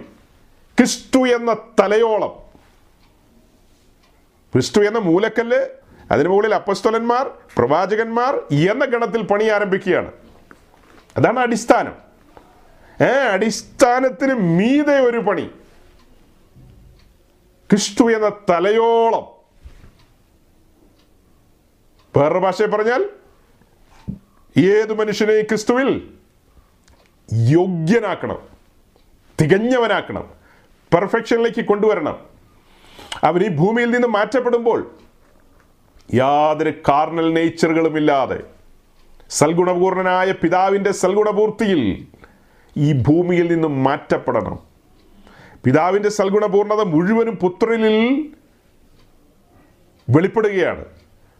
പിതാവിൻ്റെ സകല മഹത്വവും മഹിമയും അത് ദേഹരൂപമായി വസിക്കുന്ന പുത്രനിലാണ്. ആ സകല സൽഗുണ സമ്പൂർണതയും നാം ഓരോരുത്തരും പ്രാപിക്കേണ്ടതുണ്ട്. അങ്ങനെ പ്രാപിച്ച് നാം ഇവിടെ നിന്ന് പോകുമ്പോൾ നാം ഓരോരുത്തരും ഓരോ ലിറ്റിൽ ക്രൈസ്റ്റ് എന്ന നിലയിൽ, അവിടെയാണ് അസൽ ക്രിസ്ത്യാനി എന്നുള്ള പേര് വരുന്നത്. അന്ത്യോക്യയിലുള്ള വിശുദ്ധന്മാരെ ആളുകൾ ക്രിസ്ത്യാനി എന്ന് വിളിച്ചു. അല്ലാതെ പുത്തൻകുരിശിലും പരിമലയിലും ദേവലോകത്തുള്ള ആൾക്കാരെ അല്ല ക്രിസ്ത്യാനി എന്ന് വിളിച്ചത്. അന്ത്യോക്യയിലുള്ള ആൾക്കാരെ ക്രിസ്ത്യാനി എന്ന് വിളിച്ചതിൻ്റെ പിന്നിലുള്ള കാര്യം എന്താ? അവർ ക്രിസ്തുവിനെ പോലെയുള്ള ആളുകളായിരുന്നു. ലിറ്റിൽ ക്രൈസ്റ്റ് എന്നാണ് അതിൻ്റെ അർത്ഥം. ലിറ്റിൽ ക്രൈസ്റ്റ്, കുട്ടി ക്രിസ്തുക്കൾ. ക്രിസ്തുവിനെ എങ്ങനെ കാണുന്നു, ആ സെയിം നിലയിൽ. നമ്മൾ പറയില്ലേ, പറിച്ചു വെച്ചതുപോലെ. ഇന്ന് ഇന്നാടത്ത് ഇന്നയാളുടെ ആ മകനാണവൻ. ആ മോനെ കണ്ടു കഴിഞ്ഞാൽ അവൻ്റെ അപ്പനെ പറിച്ചു വെച്ചതുപോലെ എന്ന് പറയും. തോമസിൻ്റെ മോൻ, തോമസ് കുട്ടി എന്ന് പറഞ്ഞതുപോലെ ലിറ്റിൽ ക്രൈസ്റ്റ്, ക്രിസ്തുവിനെ പറിച്ചു വെച്ചതുപോലെ. അങ്ങനെ നാം ഈ ഭൂമിയിൽ നിന്നും മാറ്റപ്പെടണം. ക്രിസ്തുവിൽ ജനിച്ചു, ക്രിസ്തുവിൽ വളർന്നു, ക്രിസ്തുവിൽ മരിച്ചു. എന്തൊരു ഭാഗ്യ പദവേ ഇതൊക്കെ. ഇടയ്ക്കിടയ്ക്ക് ഇങ്ങനെ ഓർമ്മിപ്പിക്കുന്നത് നല്ലതല്ലേ സഹോദരങ്ങളെ? ക്രിസ്തുവിൽ ജനിക്കാനൊരു ഭാഗ്യം നമുക്ക് ലഭിച്ചു. ക്രിസ്തു എന്ന അടിസ്ഥാനത്തിൽ നിലനിൽക്കണം, ക്രിസ്തുവിൽ വളരണം, ക്രിസ്തുവിൽ മരിക്കണം എന്ന് പറഞ്ഞാൽ 24/7 ക്രിസ്തുവിൽ തന്നെ ആയിരിക്കണം. അതിന് ഉതകണം നമ്മുടെ വചനധ്യാനവും പഠനവും കാര്യങ്ങളല്ല. എവിടെ നോക്കിയാലും യേശു ക്രിസ്തുവുമായി സമ്പർക്കം പുലർത്താൻ കഴിയുന്ന നിലയിലായിരിക്കണം ശുശ്രൂഷകന്മാരുടെ ആത്മീയ ശുശ്രൂഷകളല്ല, അവരുടെ വചന ശുശ്രൂഷകളല്ല. ജനത്തെ കർത്താവുമായിട്ടുള്ള സമ്പർക്കത്തിൽ ഉറപ്പിച്ചു നിർത്തണം. മണവാട്ടിയെ മണവാളനുമായിട്ടുള്ള ബന്ധത്തിൽ ഉറപ്പിച്ചു നിർത്തണം. അതായിരിക്കണം ശുശ്രൂഷകൻ്റെ ഉള്ളിൽ കിടന്ന് കത്തണ്ട കത്തൽ. അവൻ്റെ വാഞ്ച അതായിരിക്കണം. നിങ്ങളൊന്ന് ശ്രദ്ധിച്ചേ വായിച്ച വാക്യം. ഈ അടിസ്ഥാനത്തിൻ്റെ കാര്യവും മുകളിലേക്കുള്ള പണിയെക്കുറിച്ചും പറഞ്ഞു വന്നിട്ട് പറയുകയാണ്, സ്വർഗീയത്തിൻ്റെ നിഴലും ദൃഷ്ടാന്തവുമാണ് 16, 17 വാക്യത്തിൽ വായിച്ചത്. സ്വർഗീയത്തിൻ്റെ നിഴലും ദൃഷ്ടാന്തവും അങ്ങനെ അവിടെ എഴുതിയിട്ടുണ്ടോ എന്ന് ചോദിച്ചാൽ അവിടെ എഴുതിയിട്ടില്ല. എബ്രായ ലേഖനം 8, 9, 10 മൂന്ന് അധ്യായങ്ങളുടെ തുടക്ക സമയത്ത് തന്നെ നിങ്ങൾക്കത് വായിക്കാം. എബ്രായ ലേഖനം 8:4 വാക്യത്തിൽ വായിക്കുന്നത് സമാഗമന കൂടാരം സ്വർഗീയത്തിൻ്റെ നിഴലും ദൃഷ്ടാന്തവും എന്നാണ്. അതേസമയം 10-ാം അധ്യായത്തിലേക്ക് വരുമ്പോൾ സമാഗമന കൂടാരം സാക്ഷാൽ അസൽ പൊരുളായ കൂടാരമല്ല, അത് അസലായതിൻ്റെ നിഴൽ മാത്രം എന്നാണ് വായിക്കുന്നത്. അസലേതാ? സഭ, നാം ഓരോരുത്തരും. നിഴലായ കൂടാരം എന്ന് പറയുന്നത് ഏതാ? സമാഗമന കൂടാരം. അതിനെക്കുറിച്ച് പറയുമ്പോൾ സ്വർഗീയത്തിൻ്റെ നിഴലും ദൃഷ്ടാന്തവും. അപ്പം നാം ഓരോരുത്തരുമോ സ്വർഗീയത്തിൻ്റെ നിഴലും ദൃഷ്ടാന്തവും. സമാഗമന കൂടാരത്തിലേക്ക് നോക്കുന്ന ഒരുവൻ എന്ത് മനസ്സിലാക്കണം? അത് കണ്ട രൂപഗുണവും കോമളത്വം ഒന്നും വേണ്ട, അത് വിട്. അതിനകത്ത് മഹത്വം ഇറങ്ങി നിൽക്കുകയാണ്, അധികാരം, അതിനകത്തെ സ്വരം, അതിൻ്റെ അകത്ത് അങ്ങനെയല്ലല്ലോ. അതിൻ്റെ അതിപരിശുദ്ധ സ്ഥലത്തിരിക്കുന്ന പെട്ടകം, പെട്ടകത്തിന് മുകളിൽ കൃപാസനം, കൃപാസനത്തിന് മുകളിൽ രണ്ട് കെരൂബുകൾ. അങ്ങനെ ആ രണ്ട് കെരൂബുകളുടെ നടുവിൽ നിന്ന് അത്യുന്നതൻ്റെ സ്വരം പുറപ്പെടുന്നു. അധികാരമുള്ള സ്വരം, ജീവിപ്പിക്കുന്ന സ്വരം. അപ്പോൾ നാമാകുന്ന ഈ കൂടാരം, ഇതാണ് പൊരുളെന്ന് പറയുന്നത്, അസലെന്ന് പറയുന്നത്. സ്വർഗീയത്തിൻ്റെ നിഴലും ദൃഷ്ടാന്തവും സമാഗമന കൂടാരം. സ്വർഗീയത്തിൻ്റെ അതേ അസലിൽ പണിയുന്നതാണ് നാം ഓരോരുത്തരുമാകുന്ന കൂടാരം. ഈ കൂടാരത്തിൽ നിന്ന് ദൈവശബ്ദം പുറപ്പെടുമ്പോൾ, അധികാരത്തിൻ്റെ സ്വരങ്ങൾ പുറപ്പെടുമ്പോൾ, ആ നിലയിൽ അത് പുറപ്പെടുമ്പോൾ എന്ന് ഞാൻ പറഞ്ഞിട്ട് കാര്യമില്ല. പുറപ്പെടണമെങ്കിൽ അടിസ്ഥാനം തെറ്റരുത്, മുകളിലേക്കുള്ള പണി തെറ്റരുത്. അളവുനൂലും തൂക്കുകട്ടയും കയ്യിൽ വേണം. വളരെ കൃത്യതയോടെയായിരിക്കണം സകല കാര്യങ്ങളും. അങ്ങനെ അല്ലെങ്കിൽ, അതാണ് 18ാം വാക്യം തുടങ്ങുന്നത്, ആരും തന്നെത്താൻ വഞ്ചിക്കരുത്. വേറെ ഭാഗത്ത് എഴുതിയിരിക്കുന്നത് എന്താണെന്നറിയാവോ? ആരും നിങ്ങളെ വഞ്ചിക്കരുതെന്ന. ഇവിടെ എഴുതിയിരിക്കുന്നത് എന്താ? ആരും തന്നെത്താൻ വഞ്ചിക്കരുതെന്ന്. രണ്ടും കൂടെ ചേർത്ത് പറഞ്ഞാൽ ഈ തലമുറയിലെ അനേക വിശുദ്ധന്മാർ സ്വയം വഞ്ചിതരായിക്കൊണ്ടിരിക്കുക. അതെന്താ? അയ്യോ, ചിലരോടൊക്കെ നമ്മൾ സംസാരിക്കാൻ ചെന്ന് കഴിഞ്ഞാൽ, ടെലിഫോണിലാകട്ടെ മറ്റോ ഓൺലൈൻ മാധ്യമങ്ങളിലൂടെ ആകട്ടെ, ഇതിലൂടെയൊക്കെ അവരോട് സംസാരിക്കാൻ ശ്രമിക്കുമ്പോൾ അവർ പറയുന്നത് ഞങ്ങൾക്ക് കേൾക്കണ്ട എന്നാണ് പറയുന്നത്. ഞങ്ങൾക്ക് കേൾക്കണ്ട. ഞങ്ങളുടെ മറ്റേ പാസ്റ്റർ അങ്ങനെയല്ല പറഞ്ഞു വെച്ചിരിക്കുന്നത്.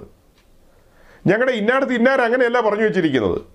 ഞങ്ങൾക്ക് ഒന്നും ഇനി അധികം കേൾക്കണ്ട. ചില പുള്ളികൾ പറയുന്നത്, എൻ്റെ പൊന്നെ കൂടുതലൊന്നും വേണ്ട, കേട്ടെടുത്തോളമൊക്കെ മതി, ഇങ്ങനെയൊക്കെ ഞങ്ങളങ്ങ് പൊക്കോളാം എന്ന ഒരു ധ്വനിയാണ് അവർക്ക്. ഇതേ കാര്യം തന്നെ വെളിയിലുള്ളവരും പറയാറുണ്ട്. സുവിശേഷം പറഞ്ഞുകൊണ്ട് നാമധേയ ക്രിസ്തീയ സമൂഹത്തിൻ്റെ നടുവിലേക്ക് കടന്നു ചെല്ലുമ്പോൾ അവർ പറയുന്നത് എന്താണെന്നറിയാമോ? യോ, ഞങ്ങൾക്ക് ഞങ്ങളുടെ പുണ്യവാളന്മാരും ഞങ്ങളുടെ വിശുദ്ധന്മാരും ഞങ്ങളുടെ പരിശുദ്ധന്മാരും ഒക്കെ ആയിട്ട്, ഞങ്ങൾ ഈ അനിതയും ഒപ്പീസും ഒക്കെ ആയിട്ട് ഞങ്ങളിങ്ങനെ അങ്ങ് പൊയ്ക്കോളാമേ. ആടുമോഷണക്കാർ വന്നിരിക്കുകയാണ്, ഞങ്ങളെ ചുറ്റിക്കണ്ടെന്നാണ് അവർ പറയുന്നത്. ഞങ്ങളെ ചുറ്റിക്കാൻ വരണ്ട, ഞങ്ങളിങ്ങനെ അങ്ങ് പൊയ്ക്കോളാം. നിങ്ങൾക്കിത് വേറെ വല്ലവരോടും പോയി പറയാൻ മേലെ. ഒരു അസഹിഷ്ണുതയാണ് അവർക്ക്, അസഹിഷ്ണുത. അയ്യോ, ഞങ്ങൾ നിങ്ങളെ ചാക്കിനകത്ത് കയറ്റി കൊണ്ടുപോകാൻ വന്നതൊന്നും അല്ല. യേശു ക്രിസ്തുവിലൂടെയുള്ള നിത്യരക്ഷയും അതിൻ്റെ ആഴങ്ങളും ഒന്ന് പറയാൻ വന്നതാണ്. നിങ്ങളെ ഞങ്ങൾ എങ്ങും ചോദിച്ചുകൊണ്ട് പോകുന്നില്ല. നിങ്ങൾ ഇരിക്കുന്നോടത്ത് ഇരുന്നോ, നിങ്ങൾ നിങ്ങളുടെ വീട്ടിൽ ഇരുന്നോ, ഞങ്ങളുടെ കൂട്ടത്തിൽ കൂട്ടാനൊന്നും വന്നതല്ല. ഞങ്ങൾ പറയുന്ന കാര്യങ്ങൾ ശ്രേഷ്ഠമെന്ന് നിങ്ങൾക്ക് തോന്നിയാൽ, ഞങ്ങളിത് പറഞ്ഞുകൊണ്ടിരിക്കുമ്പോൾ മറശീലകളെല്ലാം നിങ്ങളുടെ മുമ്പിൽ മറ നീക്കി അതിൻ്റെ മഹത്വം നിങ്ങൾക്ക് വെളിപ്പെട്ട് കിട്ടുന്നുണ്ടെങ്കിൽ, നിങ്ങൾ ഞങ്ങളോട് കൂട്ടായ്മ കൂടാൻ വന്നു കഴിഞ്ഞാൽ ഞങ്ങൾ തടയില്ല. അല്ലാതെ നിനക്ക് യാതൊരു നിൽക്കും വെളിവില്ല, ബോധമില്ലാതെ ഞാനും വന്ന് വെള്ളത്തിൽ ചാടാന്ന് പറഞ്ഞാൽ പോടാന്ന് പറയും. അയ്യോ, അങ്ങനെയൊക്കെ പറയാൻ കൊള്ളാവോ? അങ്ങനെയൊന്നും പിടിച്ചിറക്കുന്ന മാർഗമല്ല സഹോദരങ്ങളെ ഇത്. കാര്യം പറയാൻ ഞങ്ങൾക്ക് ആഗ്രഹമുണ്ട്, നിങ്ങൾക്ക് കേൾക്കാൻ നല്ല മനസ്സുണ്ടെങ്കിൽ ദയവായി ഇരുന്ന് തരിക. യാതൊരു വീസും ഇല്ലല്ലോ, ഒന്നുമില്ല. യേശു ക്രിസ്തുവിലൂടെയുള്ള രക്ഷയാണ് നിങ്ങളുടെ കണ്ണിൻ്റെ മുമ്പിൽ വർണ്ണിച്ചു കൊണ്ടുവരുന്നത്. ക്രൂശിക്കപ്പെട്ടവരായി ക്രിസ്തുവിനെയല്ലേ വർണ്ണിച്ചു കൊണ്ടുവരുന്നത്? ഇപ്പോൾ പറഞ്ഞ കാര്യമല്ല, അങ്ങനെ പറയണമെന്ന്. അങ്ങനെ പറഞ്ഞു കൊണ്ടുവരുമ്പോൾ അവരുടെ കണ്ണുകൾ തുറന്നു വരികയാണെങ്കിൽ, മറശീലയൊക്കെ അങ്ങ് മാറിക്കഴിഞ്ഞാൽ മഹത്വം വെളിപ്പെടുകയല്ലേ. ആ മഹത്വത്തിന് മുമ്പാകെ ഓട്ടോമാറ്റിക്കലി കസേരയൊക്കെ ഒഴിഞ്ഞ് താഴെ വീഴും, മുട്ടും അടക്കിപ്പോകും.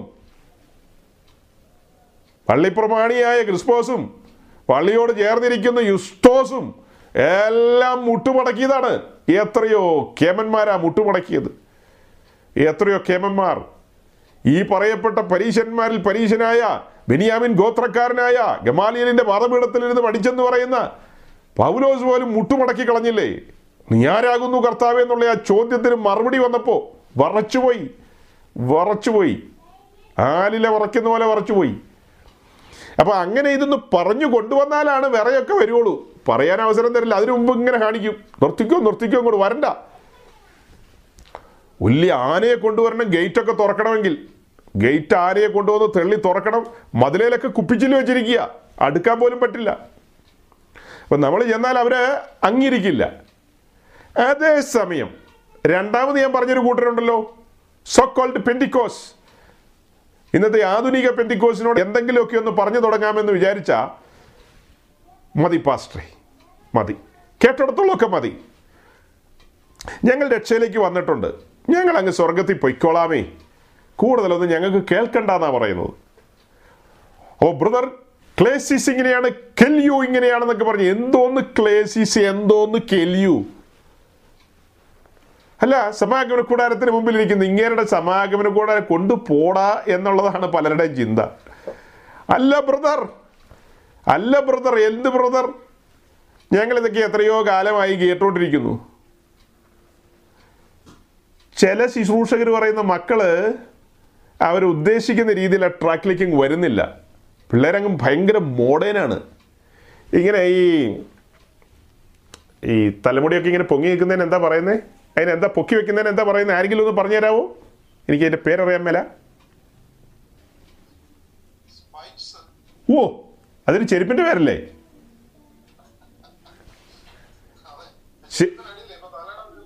ശരി. അപ്പോൾ ആ സാധനം ഇങ്ങനെ മുള്ളം പീലി കണക്കിങ്ങനെ പൊങ്ങിക്കുന്നത്, അതല്ലേ ഉദ്ദേശേ? യെസ്. ആ, അപ്പോൾ അങ്ങനെ പിള്ളേർ ഇങ്ങനെ ഇത് പൊക്കി വെച്ചോണ്ട്, ഇപ്പം എനിക്കൊന്നും അങ്ങനെ ഇല്ല, എനിക്ക് മൊത്തത്തിലേ ഇല്ല. അപ്പോൾ ഇതിങ്ങനെ പൊക്കി ഇങ്ങനെ വെച്ചോണ്ട് പോവാന്ന് പറഞ്ഞു കഴിഞ്ഞാൽ അത് അപ്പനായി ഉപദേശിക്ക് വളരെ വിഷമാവും. പക്ഷെ പറഞ്ഞിട്ടെന്താ കാര്യം? ഞങ്ങൾ പെന്തിക്കോസി വന്നു, ഞങ്ങളിങ്ങനെ അങ്ങ് പൊയ്ക്കോളാന്ന് പറഞ്ഞാൽ എങ്ങനെ ഒക്കും? ഒരടിസ്ഥാനം ഇട്ടിട്ട് അതിന് മുകളിലേക്കൊരു പണിയുണ്ടെന്നേ. അതായത് 2 കൊരിന്ത്യർ 5:16, 2 കൊരിന്ത്യർ 5:16.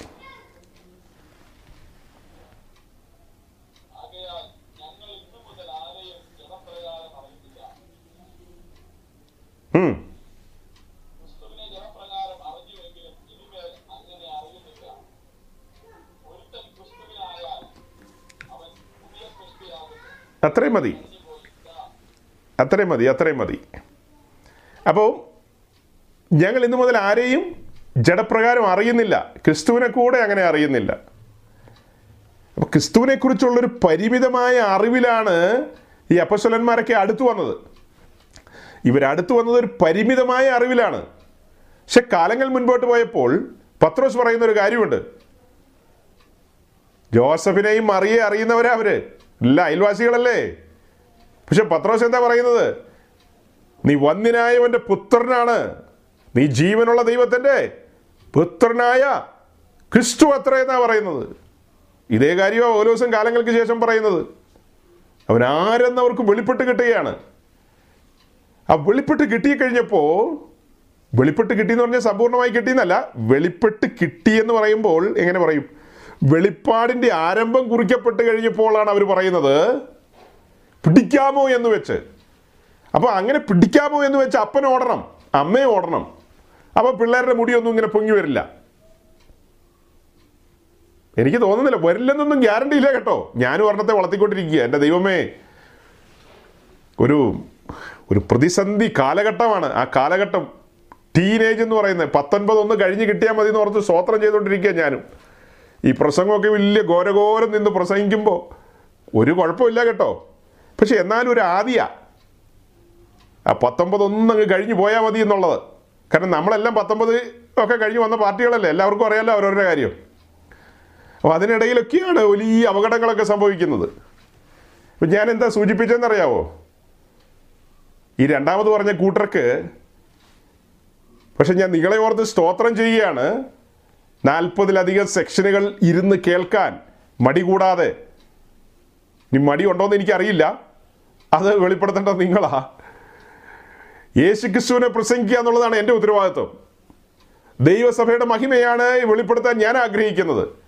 എനിക്കത് പലപ്പോഴും കഴിയാറില്ലെന്നുള്ളത് സത്യമായിരിക്കാം, പ്രാഗൽഭ്യമില്ല, പ്രാഗൽഭ്യമല്ലല്ലോ, എനിക്കതിനുള്ള പ്രാപ്തിയില്ല, അതാ സത്യം. എനിക്കതിനുള്ള കഴിവില്ല, പ്രാപ്തിയില്ല, അതിനുള്ള വലിയ പരിജ്ഞാനങ്ങളൊന്നുമില്ല.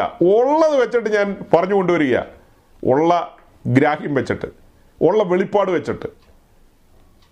അതൊരു ആഗ്രഹമാണ്, എൻ്റെ ഉള്ളിലൊരു കത്തലാണ്. 40 അല്ല 400 ആഴ്ച പോയാലും യേശു ക്രിസ്തുവിനെ അല്ലാതെ, സത്യവചനമല്ലാതെ, നിത്യതയെ കുറിക്കുന്നതല്ലാതെ, ഉയരത്തിലെ കാര്യങ്ങളല്ലാതെ ഒന്നും പറയാൻ ജീവിതത്തിൽ ഇടവരരുത്. ഞാനങ്ങനെ നിരന്തരം ഇരുന്ന് പറയുകയും പ്രസംഗിക്കുകയും പഠിപ്പിക്കുകയും ഒക്കെ ചെയ്തുകൊണ്ടിരിക്കുകയാണെങ്കിൽ എൻ്റെ മക്കളും തലമുറകളും അത് കേട്ടുകൊണ്ടിരിക്കുകയല്ലേ, അല്ലെ അവരത് കണ്ടുകൊണ്ടിരിക്കുകയല്ലേ. ഞാനാ പറയുന്നതിന് വിരുദ്ധമായ രീതിയിലൊരു ജീവിതം നയിക്കുകയാണെങ്കിലോ, അപ്പോൾ അവർ ശ്രദ്ധിക്കും, അവർ വിരൽ ചൂണ്ടും. ചൂണ്ടിയില്ലെങ്കിലും അവരുടെ ഉള്ളിൽ അത് കടന്നു വരും. അല്ല, നമ്മളൊരു കാര്യത്തിന് ചുമൽ കൊടുത്തുകൊണ്ട് അതിനുവേണ്ടി ധീരമായി മുൻപോട്ട് പോകുമ്പോൾ നമ്മളിൽ നിന്ന് ജനിച്ചതല്ലേ നമ്മുടെ മക്കളും, ന്യായമായിട്ടും അവർക്കൊരു ബോധ്യം വരില്ലേ, എൻ്റെ പേരൻസ് ഈ സത്യത്തിന് വേണ്ടി നിൽക്കുകയാണ്, അവർ തന്നെത്താൻ വഞ്ചിക്കുന്നവരല്ല എന്നവർക്ക് മനസ്സിലായി കഴിഞ്ഞാൽ അവരും താനേ ചേർന്ന് വരും. ഈ മാർഗത്തിൻ്റെ ശ്രേഷ്ഠത മാതാപിതാക്കൾ അനുഭവിക്കണം. മാതാപിതാക്കൾ അനുഭവിക്കുമ്പോഴാണ് മക്കളിലേക്ക് അത് കടന്നു വരുന്നത്.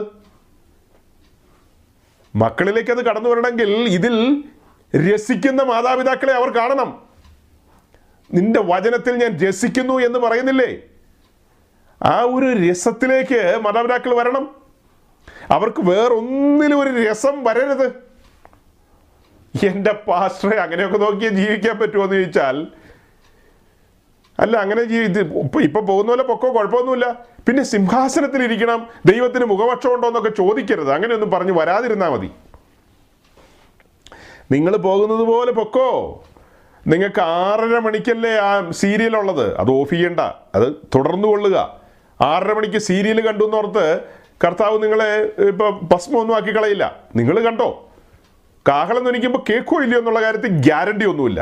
ഒരു പക്ഷേ കേൾക്കാം, ചിലപ്പോൾ കേൾക്കാതിരിക്കാം. കേൾക്കാതിരിക്കാനാ സാധ്യത കൂടുതൽ. ചിലപ്പോൾ കേൾക്കാം, കേൾക്കില്ലെന്നൊന്നും ഞാൻ പറയില്ല. കാരണം നിങ്ങളുടെ ഉള്ളിൽ വചനമാകുന്ന വിത്തുണ്ടെങ്കിൽ, പരിശുദ്ധാത്മാവ് അകത്തുണ്ടെങ്കിൽ നിശ്ചയമായും കേട്ടിരിക്കും.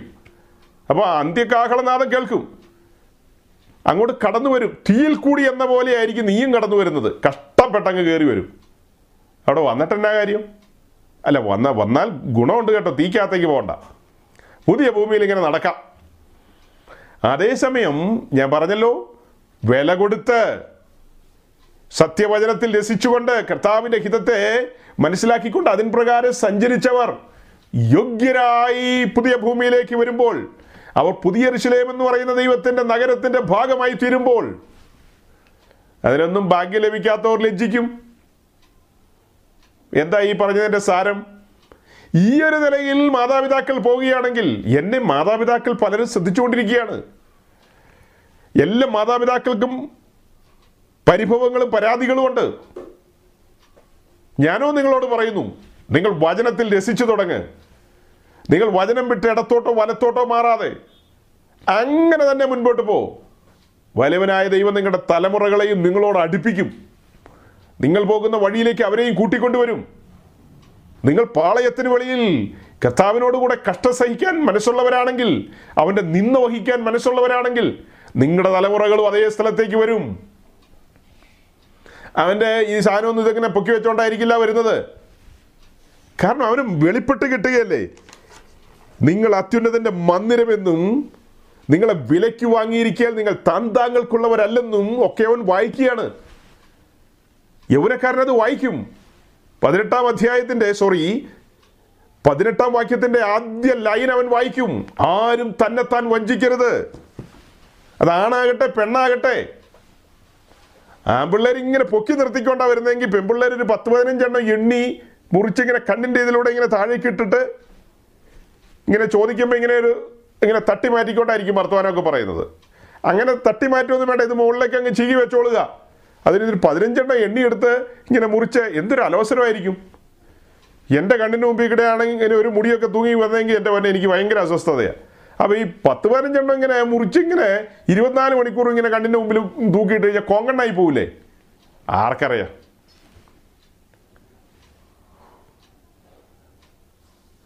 എന്തുകൊണ്ട് അങ്ങനെ സംഭവിക്കുന്നു എന്ന് ചോദിച്ചാൽ, മെസ്സേജ് പറഞ്ഞ് ഞാൻ അവസാനിപ്പിക്കാൻ പോവുക. അവസാനത്തിലേക്ക് വരുമ്പോൾ പ്രായോഗികതയുമായി ബന്ധപ്പെട്ട കാര്യങ്ങളെ ഇപ്പോൾ പറഞ്ഞത്. അനുഭവങ്ങളിൽ നിന്നാണ്, എങ്ങും തൊടാതെയാണ് പറയുന്നത്, സംഭവങ്ങളാണ് പറയുന്നത്. പക്ഷേ ഇലയ്ക്കും മുള്ളിനും കേടില്ലാത്ത രീതിയിൽ എങ്ങും തൊടാതെ ഞാൻ പറഞ്ഞ് നിർത്തുക. ഇങ്ങനെയൊക്കെ സംഭവിക്കുന്നു എന്ന് പറഞ്ഞ് പരിദേവനപ്പെട്ടിട്ട് കാര്യമില്ല. സത്യത്തിന് വേണ്ടി ധീരമായി നിൽക്കണം, സത്യം ചെയ്തിട്ട് ഛേദം വന്നാലും, അങ്ങനെ എഴുതിയിരിക്കുന്നത്. അത് പഴയ നിയമത്തിലാ, സങ്കീർത്തനത്തിലാ. നമ്മൾ പറഞ്ഞാൽ എന്ത് പറയും? സത്യത്തിന് വേണ്ടി നിന്നാൽ, സത്യത്തിന് ചുമൽ കൊടുത്താൽ ഛേദം വരും. ആ ഛേദം വരുന്നത് തലമുറകൾ കണ്ടോട്ടെ, അവർ മനസ്സിലാക്കും എൻ്റെ പേരൻസ് വില കൊടുത്ത് നിൽക്കുകയാണ്, മറ്റെല്ലാവരും ഓടുന്ന പോലെ അവർ ഓടുന്നില്ല. ഞങ്ങളുടെ ബന്ധുക്കൾ, ഞങ്ങളുടെ സ്നേഹിതർ, അയൽവാസികളൊക്കെ ലോകത്തെ ആസ്വദിക്കുകയാണ്, ലോകത്തെ അനുഭവിക്കുകയാണ്. പക്ഷെ ഇവരങ്ങനെയല്ല, ഇവർ യാത്രക്കാരാണ്. ഇവർ ഇവിടെ പരദേശികൾ എന്ന നിലയിൽ അബ്രഹാം ഇസഹാക്കിനോടും യാക്കോബിനോടും കൂടെ കൂടാരങ്ങളിൽ പാർത്തുകൊണ്ട് ദൈവശില്പിയായി നിർമ്മിച്ചതും അടിസ്ഥാനമുള്ളതുമായ നഗരത്തിനു വേണ്ടി കാത്തിരുന്നത് പോലെ കാത്തിരിക്കുന്നവരാണ് എൻ്റെ മാതാപിതാക്കൾ. അവരുടെ പാട്ട് നോക്കിയേ, അല്പകാലം മാത്രം ഈ ഭൂമിയിലെ വാസം, സ്വർപ്പുരമാണ് എൻ്റെ നിത്യമാം വീട്. ഇങ്ങനെയാണ് അവർ പാടുന്നത്. അവരുടെ ജീവിതത്തിലേക്ക് നോക്കുമ്പോൾ നാട് വിട്ടു, വീട് വിട്ടു, നാമധേയ കൂട്ടം വിട്ടു, കാഠിന്യമാം ശോധനയിൽ യാനം ചെയ്തു. അവർ അങ്ങനെ കാഠിന്യമാം ശോധനയിൽ യാനം ചെയ്ത് പോയിക്കൊണ്ടിരിക്കുകയാണ്, ഒരു നഗരത്തെ ലക്ഷ്യമാക്കിക്കൊണ്ട്. അല്ലല്ലോ, അവർ തന്നെ ഒരു നഗരമായി തീരുവാനുള്ള ആഗ്രഹത്തോടു കൂടിയാണ് ഏൽപ്പിച്ചു കൊടുത്ത് അവർ മുൻപോട്ട് പോയിക്കൊണ്ടിരിക്കുന്നത്. അതെല്ലാം കാണുന്ന തലമുറയെ സ്വാധീനിക്കില്ലെന്ന് പറഞ്ഞാൽ എനിക്ക് വിശ്വസിക്കാൻ കഴിയില്ല. 1-2% സാധിക്കില്ലായിരിക്കാം, പക്ഷെ 90%, 98%, 99% സ്വാധീനിക്കുമെന്നാണ് എൻ്റെ ചിന്ത. കാരണം അപ്പനും അമ്മയും ഒരുമിച്ചിരുന്ന് ഇങ്ങനെ പാടുമ്പോൾ അവിടെ ഒരു ദൈവസാന്നിധ്യം വ്യാപരിക്കില്ലേ? ഒരു അഭിഷേകത്തിൻ്റെ ചലനം ഉണ്ടാകില്ലേ? ഈ പൊങ്ങി നിൽക്കുന്ന മുടിയൊക്കെ അഭിഷേകത്തിൻ്റെ ചലനത്തിൽ താഴ്ന്നിറങ്ങി വരില്ലേ? ഈ മുറിച്ചിട്ടിരിക്കുന്ന ഈ 15 മുടിയും കൂടെ പുറകോട്ട് പോവില്ലേ?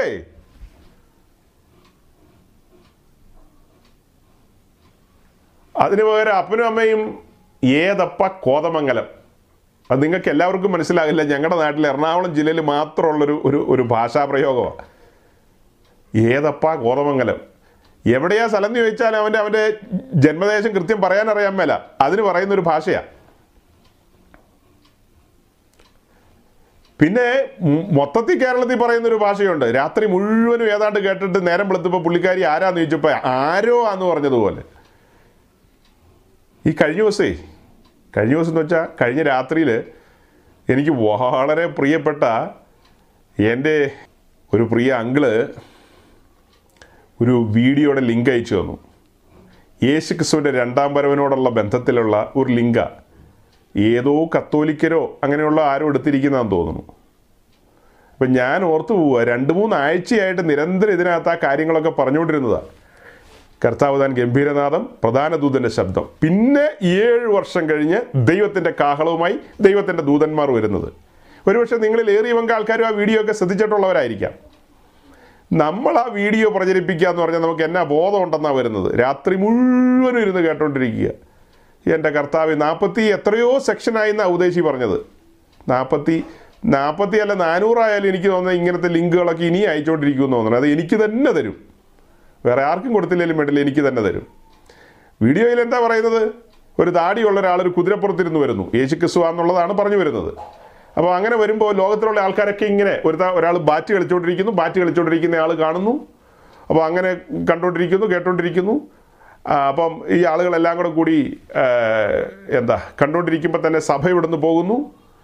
പിന്നെ അത് കഴിഞ്ഞിട്ട് ഈ ആളുകളെല്ലാം കൂടി സിംഹാസനത്തിന് മുമ്പാകെ വരുന്നു. ഇതാണോ പുതിയ നിയമ ക്രിസ്ത്യാനിത്വത്തിൻ്റെ ഓർഡർ എന്ന് പറയുന്നത്? സഭ ഈ ഭൂമിയിൽ നിന്ന് എടുക്കപ്പെടുന്ന ഈ ലോകത്തിലൊരു മനുഷ്യൻ പോലും അറിയില്ല. പരിശുദ്ധാത്മാവ് സഭയുമായിട്ട് ഇവിടുന്ന് പോവുകയാണ്. ക്രിസ്തു മേഘങ്ങളിൽ സഭയെ എതിരേൽക്കുകയാണ്. പിന്നീട് ഉയരത്തിലാണ് 7 വർഷം, പ്രതിഫലങ്ങളും കിരീടങ്ങളും, ഒടുക്കം കുഞ്ഞാടിൻ്റെ കല്യാണം. ദെൻ അവിടുത്തെ സകല വിശുദ്ധ ദൂതന്മാരുമായി, ശക്തിയുള്ള ദൂതന്മാരുമായി,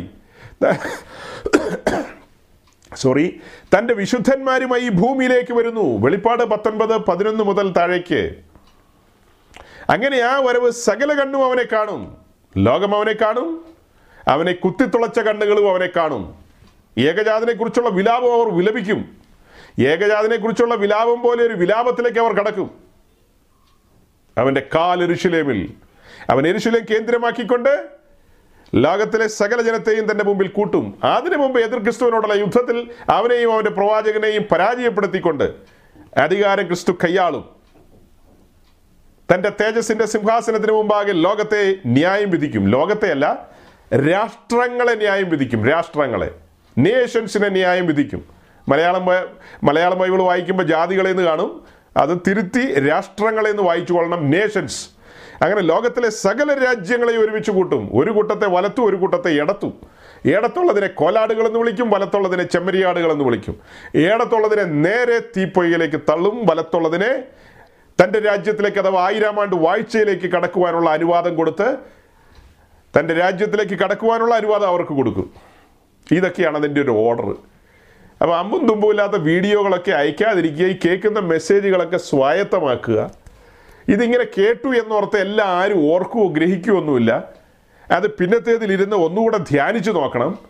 ഈ റെഫറൻസുകളും മറ്റു കാര്യങ്ങളൊക്കെ പറയുന്നത് നിങ്ങൾ കുറിച്ചെടുത്ത് പിന്നെയും അതിൻ്റെ പൂർണ്ണതയ്ക്ക് വേണ്ടി മുൻപോട്ട് കടന്ന് പോകണം. ഞാൻ ഇന്ന് ശരിക്കും നമ്മളുടെ 5 അന്താഴങ്ങൾ പറഞ്ഞ് അവസാനിപ്പിക്കാനിരുന്നതാണെന്ന് നിങ്ങൾക്കറിയാമല്ലോ. പുതുതായിട്ടുള്ള ഒത്തിരി സഹോദരങ്ങളെ കണ്ടതുകൊണ്ട്, തുടക്കത്തിൽ തന്നെ കുറേ പുതിയ സഹോദരങ്ങളെ കണ്ടതുകൊണ്ട് അവർക്കും കൂടെ പ്രയോജനപ്പെടുവാൻ വേണ്ടിയാണ് ഞാൻ പൊതുവിലായിട്ട് മുന്നോട്ട് പറഞ്ഞു കൊണ്ടുവന്നത്. ബാക്കിയുള്ളൊരു സദയം പൊറുക്കുക. ഞാൻ നിങ്ങളോടൊന്ന് സംസാരിക്കാൻ വന്ന ആ ഭാഗത്തിന് 2 ഷീറ്റ് പേപ്പറുണ്ട് എൻ്റെ കയ്യിൽ, 2 ഷീറ്റ് പേപ്പർ. അപ്പോൾ ഈ 2 ഷീറ്റ് പേപ്പറിലും എത്രമാത്രം റെഫറൻസുകളാണെന്ന് ചോദിച്ചാൽ ഇന്ന് മുഴുവൻ നിന്നാൽ തീരില്ലാത്തത്ര റെഫറൻസുകളാണ്. ഞാനത് മുഴുവനും നിങ്ങളോടൊന്ന് പ്രസംഗിക്കാനായിട്ട് പ്ലാൻ ചെയ്തിരുന്നില്ല. ഞാൻ ചിന്തിച്ചിരുന്നത് ഇതിലെ കാതലായ കാര്യങ്ങൾ പറഞ്ഞു കൊണ്ടുവന്നിട്ട് ബാക്കി കാര്യങ്ങൾ ഇതൊരു നോട്ട് പോലെ പ്രിപ്പയർ ചെയ്ത് ഞാൻ അടുത്ത ദിവസം, ഇന്നിത് പറയുമായിരുന്നെങ്കിൽ അടുത്ത ആഴ്ച തന്നെ, അതായത് പിന്നത്തെ ആഴ്ച നമ്മൾ ഒരുമിച്ച് കൂടുന്നതിന് മുമ്പ് തന്നെ ഈ നോട്ട്സ് നിങ്ങളുടെ കയ്യിലേക്ക് എത്തിക്കാൻ പാകത്തിന് എന്നെ അറിയാവുന്നവർക്ക് ഞാനത് ഓൺലൈനിൽ അയച്ചു കൊടുക്കും. തന്നെയല്ല, ന്യൂസിലാൻഡിലുള്ള സകല പ്രിയപ്പെട്ടവർക്കും അവിടുത്തെ ശുശ്രൂഷകന്മാർക്ക് അയച്ചു കൊടുക്കുമ്പോൾ അവരത് പാസ് ചെയ്യും. കാരണം എല്ലാ വാക്യങ്ങളും വായിച്ചു കഴിഞ്ഞാൽ നമുക്ക് 5-6 ആഴ്ചയെങ്കിലും വേണ്ടി വരും ആ കാര്യങ്ങൾ പറഞ്ഞു തീർക്കാൻ. അപ്പോൾ അതുകൊണ്ട് അതിൽ കാതലായ കാര്യങ്ങൾ പറഞ്ഞുകൊണ്ട് വാക്യങ്ങൾ നിങ്ങൾക്ക് നോട്ട്സ് തരാനാണ് ആഗ്രഹിച്ചിരുന്നത്. ഇപ്പോൾ എന്താ ഇത് പറഞ്ഞെന്നറിയാമോ? ഇതിങ്ങനെ തന്നാലും നിങ്ങൾ ഓരോരുത്തരും സഹോദരങ്ങളെ പിന്നത്തേതിൽ ഇതെല്ലാം പുസ്തകം തുറന്നു വെച്ച് നിരന്തരമായി റഫർ ചെയ്യണം. ഞാൻ ചില മെത്തേഡുകൾ തന്നെ നിങ്ങളുടെ മുമ്പിൽ അവതരിപ്പിച്ചു. ആ മെത്തേഡുകൾ നിങ്ങൾ മനസ്സിലാക്കണം. അതിനനുസരിച്ച് നിങ്ങൾ നിങ്ങളുടെ ആത്മീയ ജീവിതം പണിതുയർത്തിക്കൊണ്ട് വരണം. നിങ്ങളുടെ വചന പഠനങ്ങൾ, വേദപുസ്തകത്തെക്കുറിച്ചുള്ള നിങ്ങളുടെ കാഴ്ചപ്പാടുകളൊക്കെ ആ രീതിയിലേക്ക് മാറ്റിമറിക്കണം. ഒരു കാര്യം ഞാൻ പറഞ്ഞു തുടങ്ങി. 1 കൊരിന്ത്യർ 3-ാം അധ്യായത്തിൻ്റെ 10 മുതൽ താഴേക്ക് ഒരു അടിസ്ഥാനത്തെക്കുറിച്ച് പറഞ്ഞു. അത് കഴിഞ്ഞ് മുകളിലേക്കുള്ളൊരു പണിയെക്കുറിച്ച് പറഞ്ഞു. അത് കഴിഞ്ഞ് ഈ പണികളെല്ലാം തീയിലൂടെ കടന്നു പോകുമെന്ന് പറഞ്ഞു.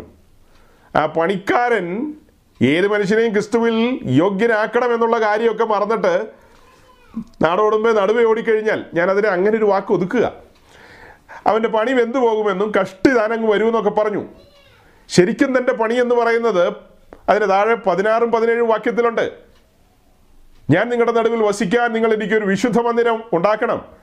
തിരുനിവാസവും അതിൻ്റെ ഉപകരണങ്ങളും പർവ്വതത്തിൽ കാണിച്ചു തന്ന മാതൃക പ്രകാരം ആയിരിക്കണം. അങ്ങനെ തന്നെയാണ് 1 കൊരിന്ത്യർ 3-ന്റെ 16-17 എഴുതിയിരിക്കുന്നത്.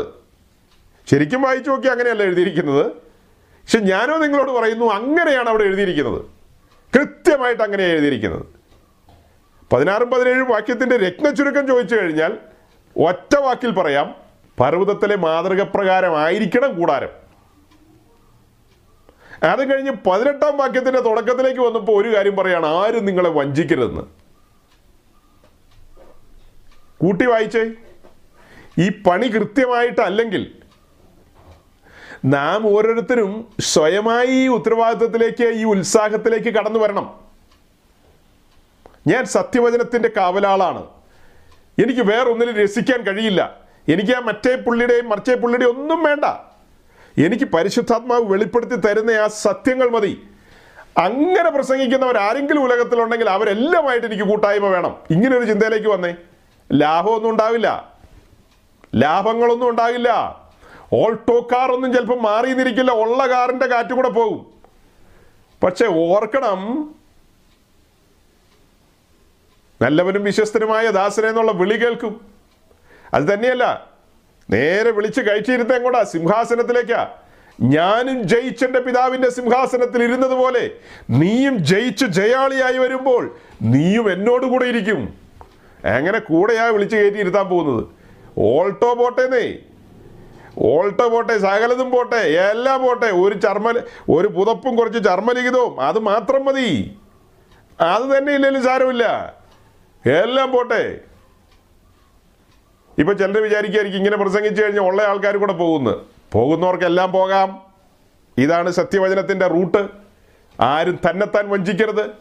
ഇനി നമ്മെ വഞ്ചിക്കാൻ നടക്കുന്നവരുണ്ട്, അവരുടെ വഞ്ചനകളിൽ നാം അകപ്പെടാതിരിക്കുക. പൗലോസ് പറയുന്നുണ്ട് തെസ്സലോനിക്കരോട്, ഞങ്ങൾ നിങ്ങളോട് പ്രസംഗിച്ചത് മനുഷ്യൻ്റെ വചനമല്ല, സാക്ഷാലാകുന്നത് പോലെ ക്രിസ്തുവിൻ്റെ വചനമാണ് നിങ്ങളോട് പ്രസംഗിച്ചത്. നിങ്ങൾ കൈക്കൊണ്ടത് ക്രിസ്തുവിൻ്റെ വചനമാണ്, മനുഷ്യൻ്റെ വചനമല്ല. മനുഷ്യൻ്റെ വചനങ്ങൾ നമ്മെ വഞ്ചിക്കും. സ്വന്തം മനസാക്ഷിയിൽ ചൂടുവെച്ചവരായി ദുഷ്ടമനുഷ്യരും മായാവികളും വഞ്ചിച്ചും മേൽക്കുമേൽ വഞ്ചനയിൽ മുതിർന്നു വരുമെന്നാണ് ആ വാക്യം കൂടെ വായിച്ചു നിർത്താം. 2 തിമോത്തിയോസ് 3:13 ദുഷ്ടമനുഷ്യരും മായാവികളും വഞ്ചിച്ചും വഞ്ചിക്കപ്പെട്ടു. അതായത് നമ്മളിന്ന് നമ്മുടെ ആത്മീയ ലോകത്തിലേക്ക് നോക്കിക്കഴിഞ്ഞാൽ ഒരു കൂട്ടം ആളുകൾ അവർ വഞ്ചിക്കപ്പെട്ട് കഴിഞ്ഞു, ഓൾറെഡി വഞ്ചിക്കപ്പെട്ട് കഴിഞ്ഞു. അവർ അനേകരെ വഞ്ചിച്ചുകൊണ്ടിരിക്കുന്നു. അതാണ് മനസ്സിലാക്കേണ്ടത്. അവർ ഓൾറെഡി എന്ത് ചെയ്തിരിക്കുകയാണ്? വഞ്ചിക്കപ്പെട്ടിരിക്കുന്നു. അവരറിയുന്നില്ല അവർ വഞ്ചിക്കപ്പെട്ടെന്ന്. സാത്താനാൽ വഞ്ചിക്കപ്പെട്ടിരിക്കുന്നു. ആ വഞ്ചനയിലകപ്പെട്ട അവർ അനേകരെ വഞ്ചിച്ചുകൊണ്ടിരിക്കുന്നു. ഈ രണ്ടു കൂട്ടരും അറിയുന്നില്ല. ഇതിന് നടുവിലാണ് അത്യുന്നതനായ ദൈവം പറയുന്നത്, എൻ്റെ സ്വരം കാഹളനാദം പോലെ മുഴക്ക്, എൻ്റെ ജനത്തിന് ബോധം വരട്ടെ, വഞ്ചനകളിൽ നിന്ന് അവർ വിടുവിക്കപ്പെടട്ടെ, അവർ സത്യത്തിൻ്റെ പാതയിലേക്ക് കടന്നു വരട്ടെ, യഥാർത്ഥ പാതയിലേക്ക്. സത്യം നിങ്ങൾ അറിയുക, സത്യം നിങ്ങളെ സ്വതന്ത്രരാക്കുകയും ചെയ്യും. വഞ്ചനയിൽ കുടുങ്ങിക്കഴിഞ്ഞാൽ, വഞ്ചനയിൽ കുടുങ്ങിക്കിടക്കുന്നവരുമായിട്ടുള്ള സമ്പർക്കത്തിലേക്ക് പോയാൽ നാമും വഞ്ചിക്കപ്പെടും സഹോദരങ്ങളെ. അതുകൊണ്ട് ഞാൻ എൻ്റെ വാക്കുകളെ ചുരുക്കുകയാണ്. 2 വാക്കുകൾ നിങ്ങളുടെ മുമ്പിൽ കൊണ്ടുവന്നു. ആരും തന്നെത്താൻ വഞ്ചിക്കരുത്, ആരും മറ്റുള്ളവരാലും വഞ്ചിക്കപ്പെടരുത്. അങ്ങനെ വഞ്ചിക്കപ്പെട്ട് കഴിഞ്ഞാൽ നമ്മുടെ ക്രിസ്തീയ ജീവിതം എവിടെ ചെന്ന് അവസാനിക്കുമെന്ന് പറയാൻ പറ്റില്ല. തകർന്ന് തരിപ്പണമായി പോകാൻ സാധ്യതയുണ്ട്. അതേസമയം നമ്മൾ തുടങ്ങി വെച്ചത് യോശുവയെയും കാലേബിനെയും പറഞ്ഞുകൊണ്ടാണ്. ഒരു കാര്യമില്ലാത്ത കാര്യമാണ്, വേദപുസ്തകത്തിലെ ഗൗരവമായ കാര്യമാണ്. നമുക്കിന്നത് പറയേണ്ട ഒരു കാര്യമില്ലായിരുന്നു. പക്ഷേ ആ രണ്ടുപേരെയും പരിചയപ്പെടുത്തി ജയാളികളായി യോർദാൻ കടന്നവരായി. അവർ രണ്ടുപേരെയും പരിചയപ്പെടുത്തി എന്തിനാ? അവർ ജയാളികളായി യോർദാൻ കടന്ന് വാഗ്ദത്ത ഭൂമി വന്നവരായതുകൊണ്ടാണ്. അതുപോലെ നാം ഓരോരുത്തരും യോർദാൻ കടക്കണം. നമ്മുടെ സ്വയത്തിൻ്റെ മരണം സംഭവിച്ച് വാഗ്ദത്ത ഭൂമിയിലേക്ക് കടന്ന് വാഗ്ദത്ത ഭൂമി പിടിച്ചടക്കുന്നവരായി മാറണം. അങ്ങനെ നമ്മുടെ ആയുസിൽ തന്നെ ആ പ്രോമിസ്ഡ് ലാൻഡ് നമ്മുടേതാക്കി മാറ്റണം. അത്തരത്തിൽ ഈ ഭൂമിയിൽ നിന്ന് നമ്മൾ മാറ്റപ്പെട്ട് കഴിഞ്ഞാൽ നിശ്ചയമായും അവനോട് കൂടെ ഒരുമിച്ചിരിക്കാൻ കഴിയും. ആ മാറോട് പറ്റിച്ചേർന്നിരിക്കാൻ കഴിയും. അങ്ങനെ മാറോട് പറ്റിച്ചേർന്നിരിക്കണമെങ്കിൽ ഈ കാലഘട്ടത്തിലെ വഞ്ചനകളിൽ നിന്ന് ഒഴിഞ്ഞിരിക്കണം. കർത്താവിൻ്റെ സാന്നിധ്യമില്ല എന്ന് മനസ്സിലാക്കി കഴിഞ്ഞാൽ അങ്ങനെയുള്ള കൂട്ടങ്ങളിലും ഇടങ്ങളിലും ഒന്നും തുടരുന്നതിൽ അർത്ഥമില്ല. സത്യവചനത്തിന് വേണ്ടി നിലകൊള്ളുന്ന, അടിസ്ഥാനത്തെ മുറുകെ പിടിക്കുന്ന, അളവുനൂലും തൂക്കുകട്ടയും വെച്ച് മുകളിലേക്ക് പണിയുന്ന പണികൾ എവിടെയെല്ലാം ഉണ്ടോ അവിടെയെല്ലാം നമുക്ക് സഹകരിക്കാം, ബന്ധപ്പെടാം. അങ്ങനെയെങ്കിൽ നിശ്ചയമായും നാം നിത്യതയിൽ സഫലന്മാരായി തീരും. കർത്താവിനാൽ അനുഗ്രഹിക്കപ്പെട്ടവരായി അനുഗ്രഹപൂർത്തിയിലേക്ക് എത്തിച്ചേരുന്നവരായി തീരും. ഈ വചനങ്ങളാൽ ദൈവം നിങ്ങളെ അനുഗ്രഹിക്കട്ടെ.